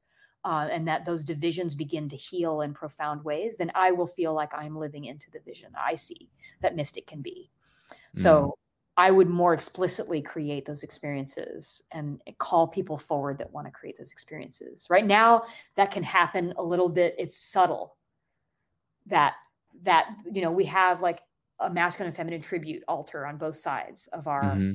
of our uh, theater and a masculine uh, and a men and women circle that happens prior to the party to mm-hmm. create the marriage of those two as they come in but it's subtle like how would you as a bystander even know that mm-hmm. uh, so i would just do it more and more and more and more explicitly mm, I because that. i really want to end the war um, we cannot live in a world without war until we heal that war inside ourselves that we replicate in our political systems, our economic systems, our relationships. And so I want to heal that. I want to bridge those bridge. I want to make those bridges.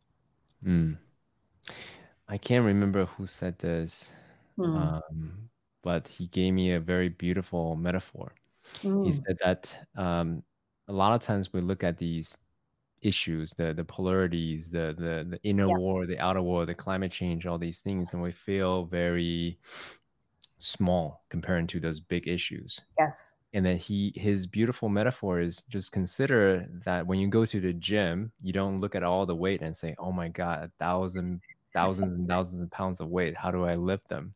Mm-hmm. You lift them, you get better as a human. You transform, you transform your body, and then you are better. And then, and then, then you, then after that, you set it down.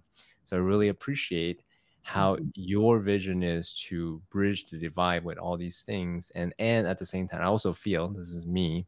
Mm-hmm. Let me know if I'm projecting that mm. you don't. It's not coming from a place of like, oh my god, this is way too big for me.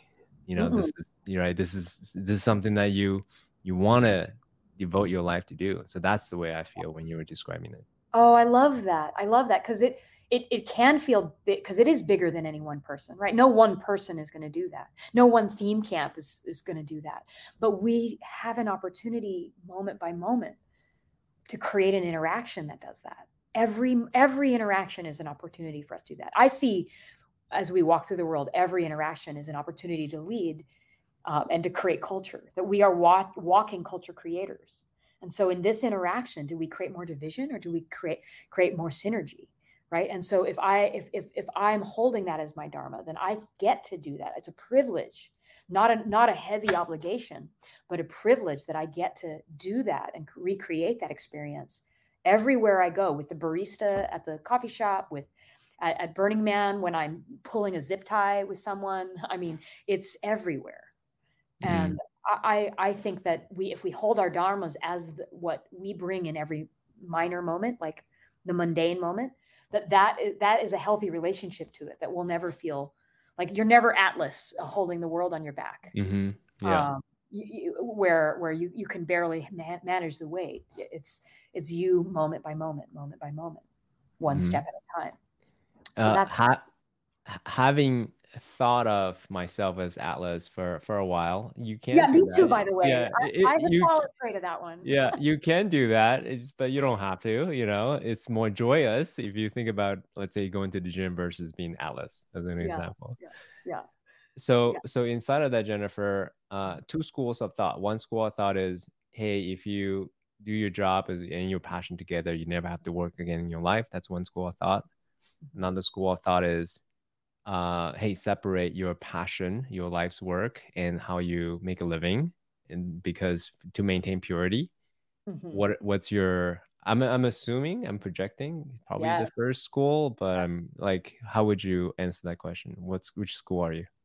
Oh oh, I mean, c- clearly, clearly, um, I am definitely all about decompartmentalizing. Mm. Um, there is a a famous quote. Uh, let me see if I can remember it. Um, uh, let's see. It's it's the basically the quote is uh, the master in the art of living uh, makes little distinction between their you know uh, recreation and their religion, their work, their play. You know, and it's all of these interplays, their leisure and their their their labor. um, they're always doing both right so that that quote which i butchered a little bit but that is to me how i want to live my life. Because uh, the minute that i'm compartmentalizing and and creating something that is a labor that isn't who i am or isn't who I, what i want to be then i've set myself up into this dichotomy where i'm trying to like sacrifice myself to do this work thing so that I can buy back my freedom or happiness later, which is the plan that most people are doing. Like mm-hmm. I'll have a job so I can buy back my retirement where I get to just mm-hmm. be be who I want to be. Like mm-hmm. that fundamentally is this domesticated harness on our culture that's cr- that creates a complete um uh uh to me sense of like defeated kind of domesticated like unhappy work culture and mm-hmm. if if what i do for a living is who i already am and what i mm-hmm. want to be doing because it's everything that i stand for mm-hmm. and my my work turns from a, a job to a career and from a career to a calling mm-hmm. and i can make anything a calling i could be on the street selling you flowers and if mm-hmm. my calling was to heal the divide then mm-hmm. I would be imagining that as I'm selling my flowers, I'd be interacting with you in a way to reconnect you to nature and see you not divided from nature, but see you in the beauty of the awe of this life. And I could use that to live my dharma. I could use anything to live my dharma. Every interaction, I could do it. And in that mm-hmm. way, I'm not compartmentalizing this part I don't like from this part I like. Mm-hmm. So mm. I want uh, for all of those things to blend together because mm-hmm. I want to be loving what I'm doing. Part of why I do Mystic is because mm-hmm. I love doing it, not because I have to, not because it's work, right? It's both. It's recreation, it's leisure, it's fun, it's play, it's dharma, it's beauty, it's hardship, it's all of it. And so that's sort of how I hold those things. Now, I understand why people divide it. Mm-hmm. Um, you know, it could be like I'm coming from a privileged place. Well, Jennifer, you get to do this the great things that you love. Not every some people have to be take out the garbage. You know, they have to uh, pick up after. They have to do jobs they don't like. Mm-hmm. Um, so I understand um, that it can sound very privileged, and and and and it is. And I also understand that if you bring that level of joy to every like picking up the trash from the park um, uh, being the janitor uh, at NASA, you mm-hmm. know, wherever you're mm-hmm. at, uh, that you can actually um, have your life feel very fulfilling moment by moment. And therefore, you end up doing more and more and more of what fulfills you. And so, very quickly, the thing that you're doing is what's fulfilling you because that's how you approach life as a as an opportunity to be fulfilled. Yeah. So, yeah, that's how I hold it. Yeah. So, so so I'm definitely in the same camp with you. I'm that yeah. first school of thought for sure. Uh, yeah. It's a little bit of a leading question because I want to ask you this question. Oh, right? Oh, sure. So, so the question I want to ask you is, you do a lot. You know, the, the, the thing that I saw is it's already a lot, and it's the startup by itself. So, and then you have three other jobs. You are also married. So, yes, yes we have an 18 year old at home. And oh, yeah. I didn't know you're you're yes. you're a parent. That's great. Uh, yes, that's the 18. first time I hear it. That's awesome. Yes, so right, so you have a lot of things on your plate, right? Yeah. So, so how do you manage the limited amount of time and energy, uh, an internal resource, so then you can show up as your best versus show up as your worst and you know open you know so how, how do you manage the internal resources to, so that you get to you know live your dharmic path and still have a lot of joy yeah yeah there's there's two things one is i feel like i was blessed with a fairly resilient energetic constitution meaning like naturally i'm very energetic like i have a lot of energy in general like i'm not one of those people that's like tired all the time and Mm-hmm. Uh, so so so so one, I'll just say like like the biology is was is our, our genetics is on my side, but mm-hmm. to, to, the degree to which not all of it is that nature versus nurture and all. Um, uh, I'm going to say it through a metaphor. So, mm-hmm. uh, have you ever been on a boat, and have you ever been sailing? Mm-hmm. Okay, good. So so there's a motorboat. There's the living your life kind of like a motorboat, and there's living your life more like a sailboat. Okay. Right. And so so the motorboat, if you've been on a motorboat, um, uh, it's got gas, and you can you can apply the gas, and it it it's choppy. It's like zzz, zzz, zzz. it's it's and and when you're on the motorboat, you're like the wind is whipping through your hair, and you're you're you're bouncing on the waves, and and you have this limited amount of fuel that can run out. And Mhm. life is very much like that. If you run your life uh, from a motorboat where you're using your own willpower to push as the fuel in the tank against the current of, Mm, of all the things you have to do because you have to go that way, um, you know, then um, you run out of gas. Um, mm, But a sailboat, if you've ever been on a sailboat, when you're sailing perfectly, the wind speed and your speed are almost the same. So it's eh, it's almost entirely peaceful, right? Mm. You're not like jumping like this. The wind isn't whipping through your hair. It's like oh, the you've caught the wind in a sail, and the sail has filled it, and you're you're using an infinite resource of the wind, and then adjusting your sail and adjusting your course to just continue to use the wind, not your own Mhm. willpower, not the not the fuel that's going to run out um, and that fills your sail and it's like it feels like an infinite resource in that moment because you do adjust over time mhm. and so You have to tack back and forth. Yeah. you tack you can tack back and forth right if you've sailed so so that metaphorically is to me how i do it it's when i'm at my best is that i am using my motorboat to get me into the middle of the water sometimes when i need that like i need to get Mhm. myself there so it's Mhm. not that i don't ever motorboat but to the degree to which i can i'm feeling like the energy that i'm using to do what i do isn't mine. Mm, the wins it's and and and just to make it more real like let's say you care about ending hunger on the planet mhm, mhm. and that's your job is to be part of a nonprofit ending hunger.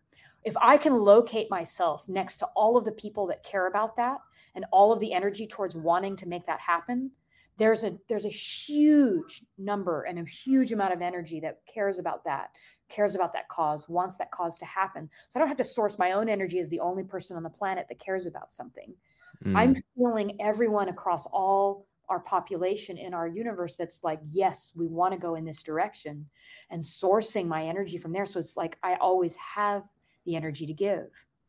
And I'm trying to be as frictionless as possible. So I'm looking for ways to be less like less and less friction.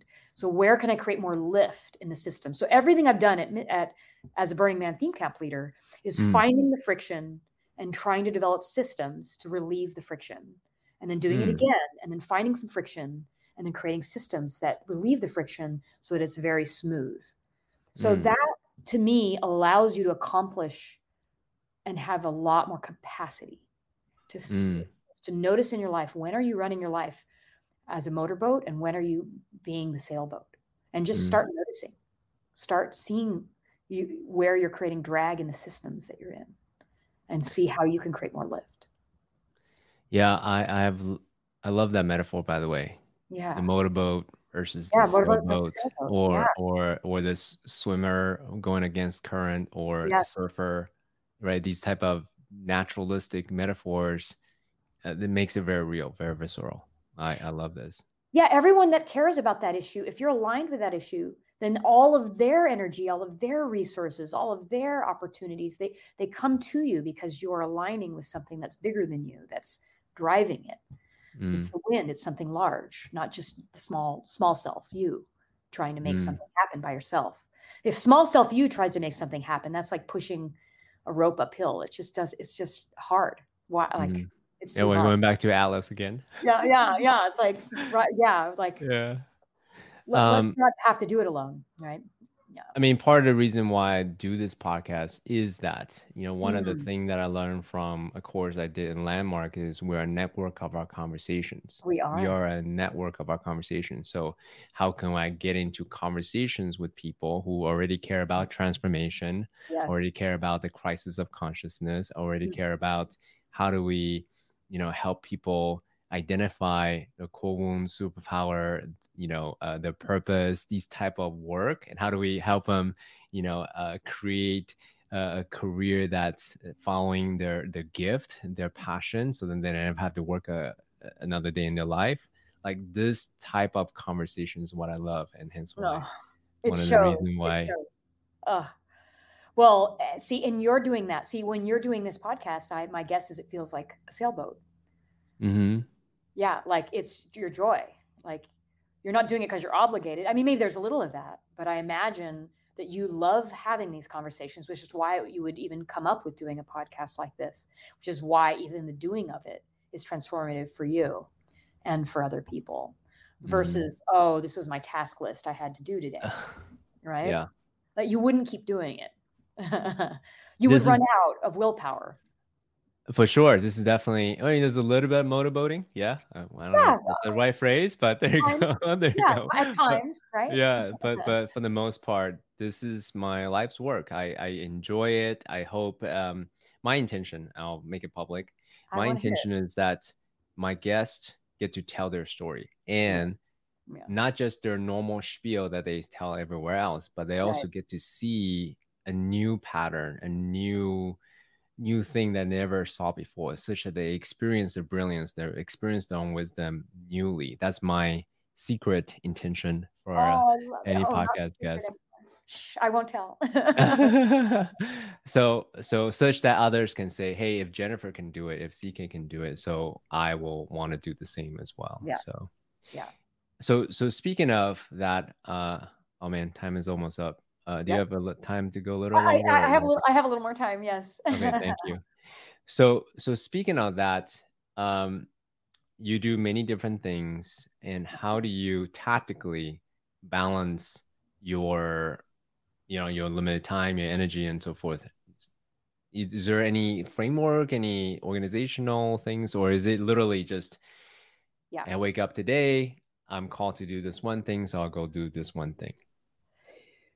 Yes, I so so uh, but both both are true. I um I was one of those people really motorboating myself like crazy. Like, come on, Jennifer, do it all. Um and there came a time, I guess, where I decided that of the mountain of things that I should do in any given day, that I would approach my day with, well, what am I excited to do? Because just being in motion towards something that has your excitement and your joy um, has energy in it for you even if it isn't the most important thing that you had to do that just getting into motion like motion begets motion. Like once you're in motion you tend to stay in motion. Like inertia will teach you like a body in motion uh, remains in motion and a body stopped will stay stopped. That um, if i selected where i poured my time based on what brought me the most energy in that moment that that allowed me to be incredibly productive. Like then the amount i get done by day they I, have had said about me you get done in one by accident what most people do on purpose you know? Like it just it you you it feeds on itself. It's like you're in you you've gotten to the middle of the water and the sail is now set and so you're going. So that's a piece. Um tactically um, you know, I get to collaborate with some pretty extraordinary people. And uh, right people, right roles is really important. The right people are doing the right roles, the roles that are where where they really come alive. So that's a piece. Um, and doing things that I um, I've been lucky that I only do things that are are dharmically aligned, like the things that I want to be doing um, because they feel like they're specifically what what what I'm here to give. Like everyone's got a unique gift to give to this world. Um, everyone, it doesn't matter your education level, doesn't matter your income. Everyone has th- their presence is already making an impact naturally that they may not even be aware of, and that's the gift. So everything I do is uh, I decide on the basis of is it going to allow me to express more of that or less.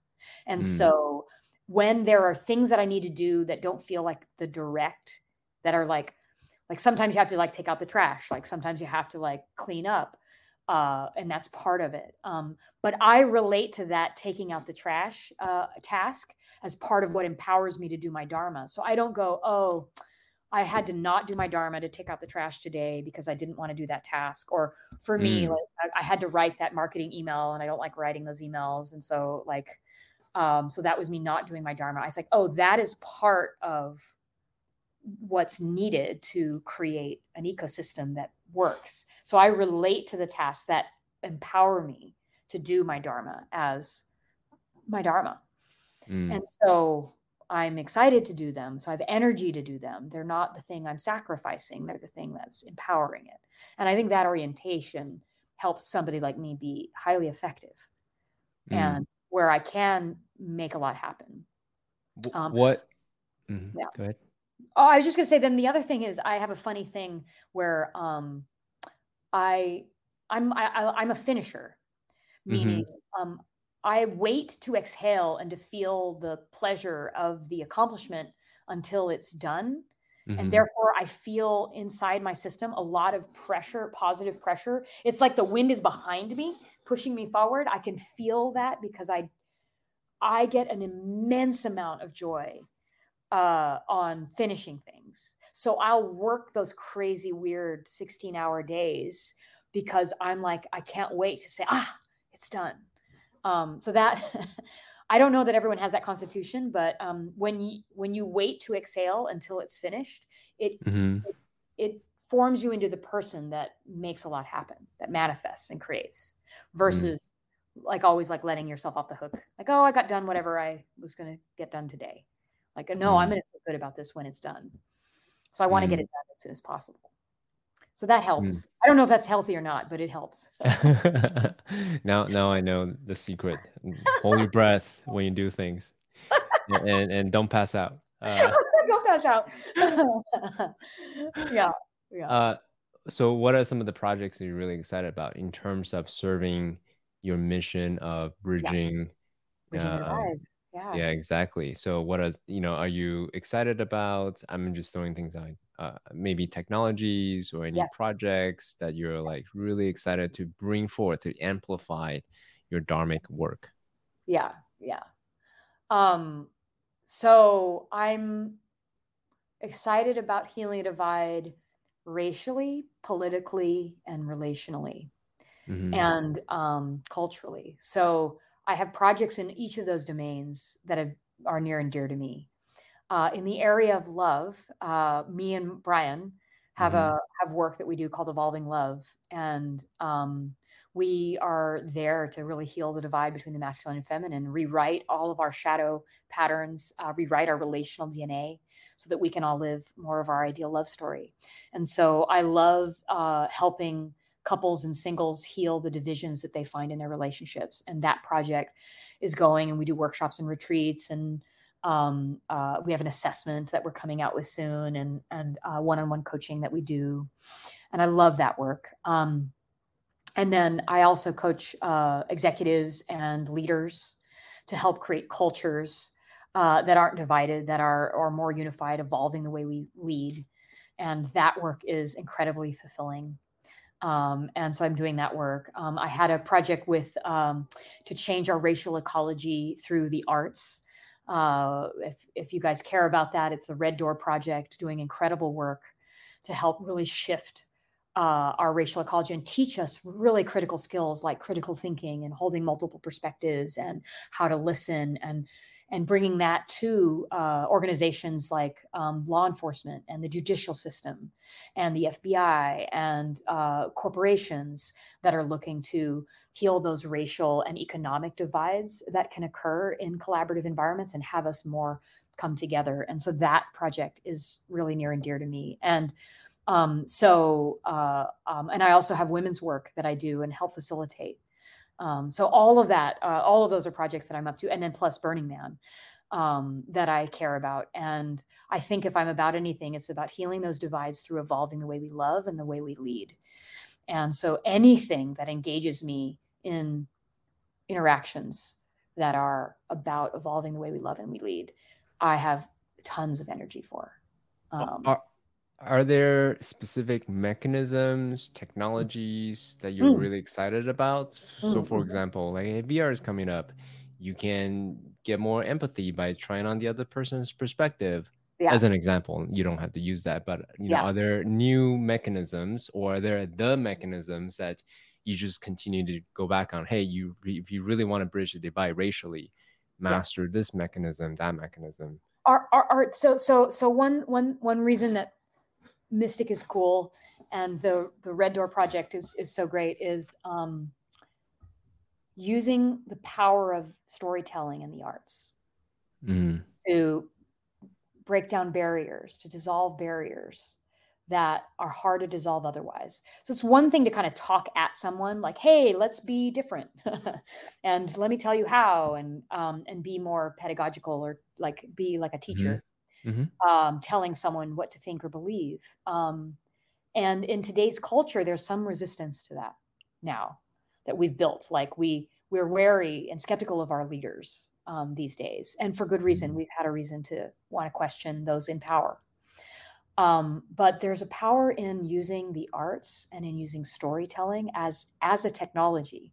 I know that you're probably wanting me to say like vr but as a technology the arts um, when you watch an actor for instance give a monologue about their experience of racial profiling Mhm. it's hard not to be irrevocably changed by their experience. He's not preaching at you, he's not telling you how to be, what to do, or what to think.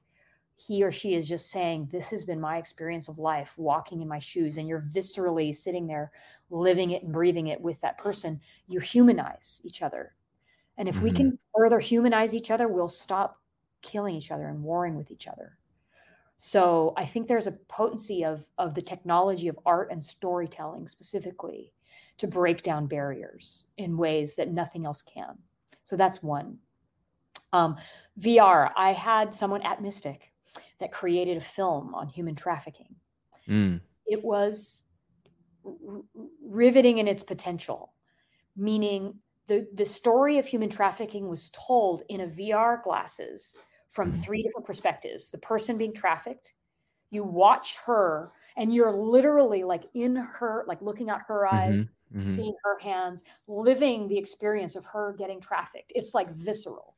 And then the movie switches and you're the like the gigolo and you're seeing it through his eyes, having like g- gotten her to do it and seeing like what his perspective is. And then you're seeing the person that uh, is uh, like her client Mm, living that experience. And that changes you in a meaningful way. And I can't wait. I have nothing to do with this, but I can't wait for that technology to be used more uh, commonly to Mm. have us experience the thing that I want most, which is that we actually don't think abstractly and dehumanize on our social media platforms where we can tear each other apart, give you an eye roll and a snarky comment because you're not a real human to that Mhm. person, right? You were dehumanized in that moment in an ever so slight way. mhm, mhm. But if we connected through actually looking out each other's eyes and living through a VR experience of something that we have strong feelings about in order to have more empathy, curiosity, and compassion for it, um, that will do a lot, I think, to heal us as a culture. So anything that Mm. puts us face to face with that and living someone else's story, movies, TV, um, entertainment has the ability, if it's if it's transformational entertainment, to do that. Um, and I hope to be generating and creating a little bit more transformational entertainment as well. I Um, love this. Thank yeah, you so and facilitated experiences too. You know. So anyway, yes, I, I, well, transformational media, yeah, in-person experiences. Yeah. These are, and then actually the thing that we talk do talk about a lot is ayahuasca journeys because that's been very meaningful for me myself yes, uh, as a way to change perspective, right? To actually have empathy for the people who are not my, you know, looking through these eyes, but also looking at th- through their eyes as well in a very yeah. Biologically, Mhm. biologically speaking, whether you might have uh, your listeners might have different relationships to things like psychedelics, but biologically speaking, what's happening in the brain is that it's making new connections. Mhm. right?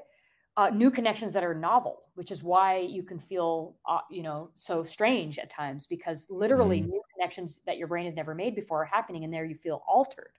So it's altering you at a biological level to have new connections, and you can go back, you know, because they don't last forever. So it's not like you're permanently, you ne- necessarily are permanently insane or or or changed but you are, are given a, an opportunity to have those new connections and therefore maybe see the world a little bit differently and sometimes that expands you in positive ways and sometimes it makes you more scared um, but i think that's an amazing technology um, i don't i'm not a big believer in overusing it mm-hmm. um, i think it should point the way to Mhm. doing it endogenously meaning doing it on your own Mhm. now that you've seen what it's like to be one with the universe because you had a little help through a medicine then can you have that anchor experience and recreate it in your life without um, something synthetic or or external to you having to create it for you but you actually do the work of your own consciousness raising in order to live that way. So that's pretty amazing to me. Um, Yeah. I mean, one reason I go to Burning Man is Burning Man in itself is very much a psychedelic experience, so you don't even need to do anything. It's you're altered Yeah. just walking everyone talks about that. It's a reality distortion field um, Yeah. and facilitated experiences can all have that potential Mhm. um, and so i like those technologies like i do a lot of facilitated work and so creating like a reality distortion field experience for people to walk inside of as an experience and therefore be forever changed you can't unsee it you can't unknow it you know Mm. when you viscerally experienced it Yeah, I really, really appreciate this. Well, before I uh, acknowledge you for all the beautiful things that you um, share with us, what's like one thing, if people listening all the way through, oh wow. what's one thing that you Uh-huh. want to leave younger Jennifer, younger CK? Hey, remember this thing. Like, if you just remember one thing, what's one thing? oh gosh. Oh on the spot one thing. There's like 47,000 things. How do i do one thing? Okay let's see. Um um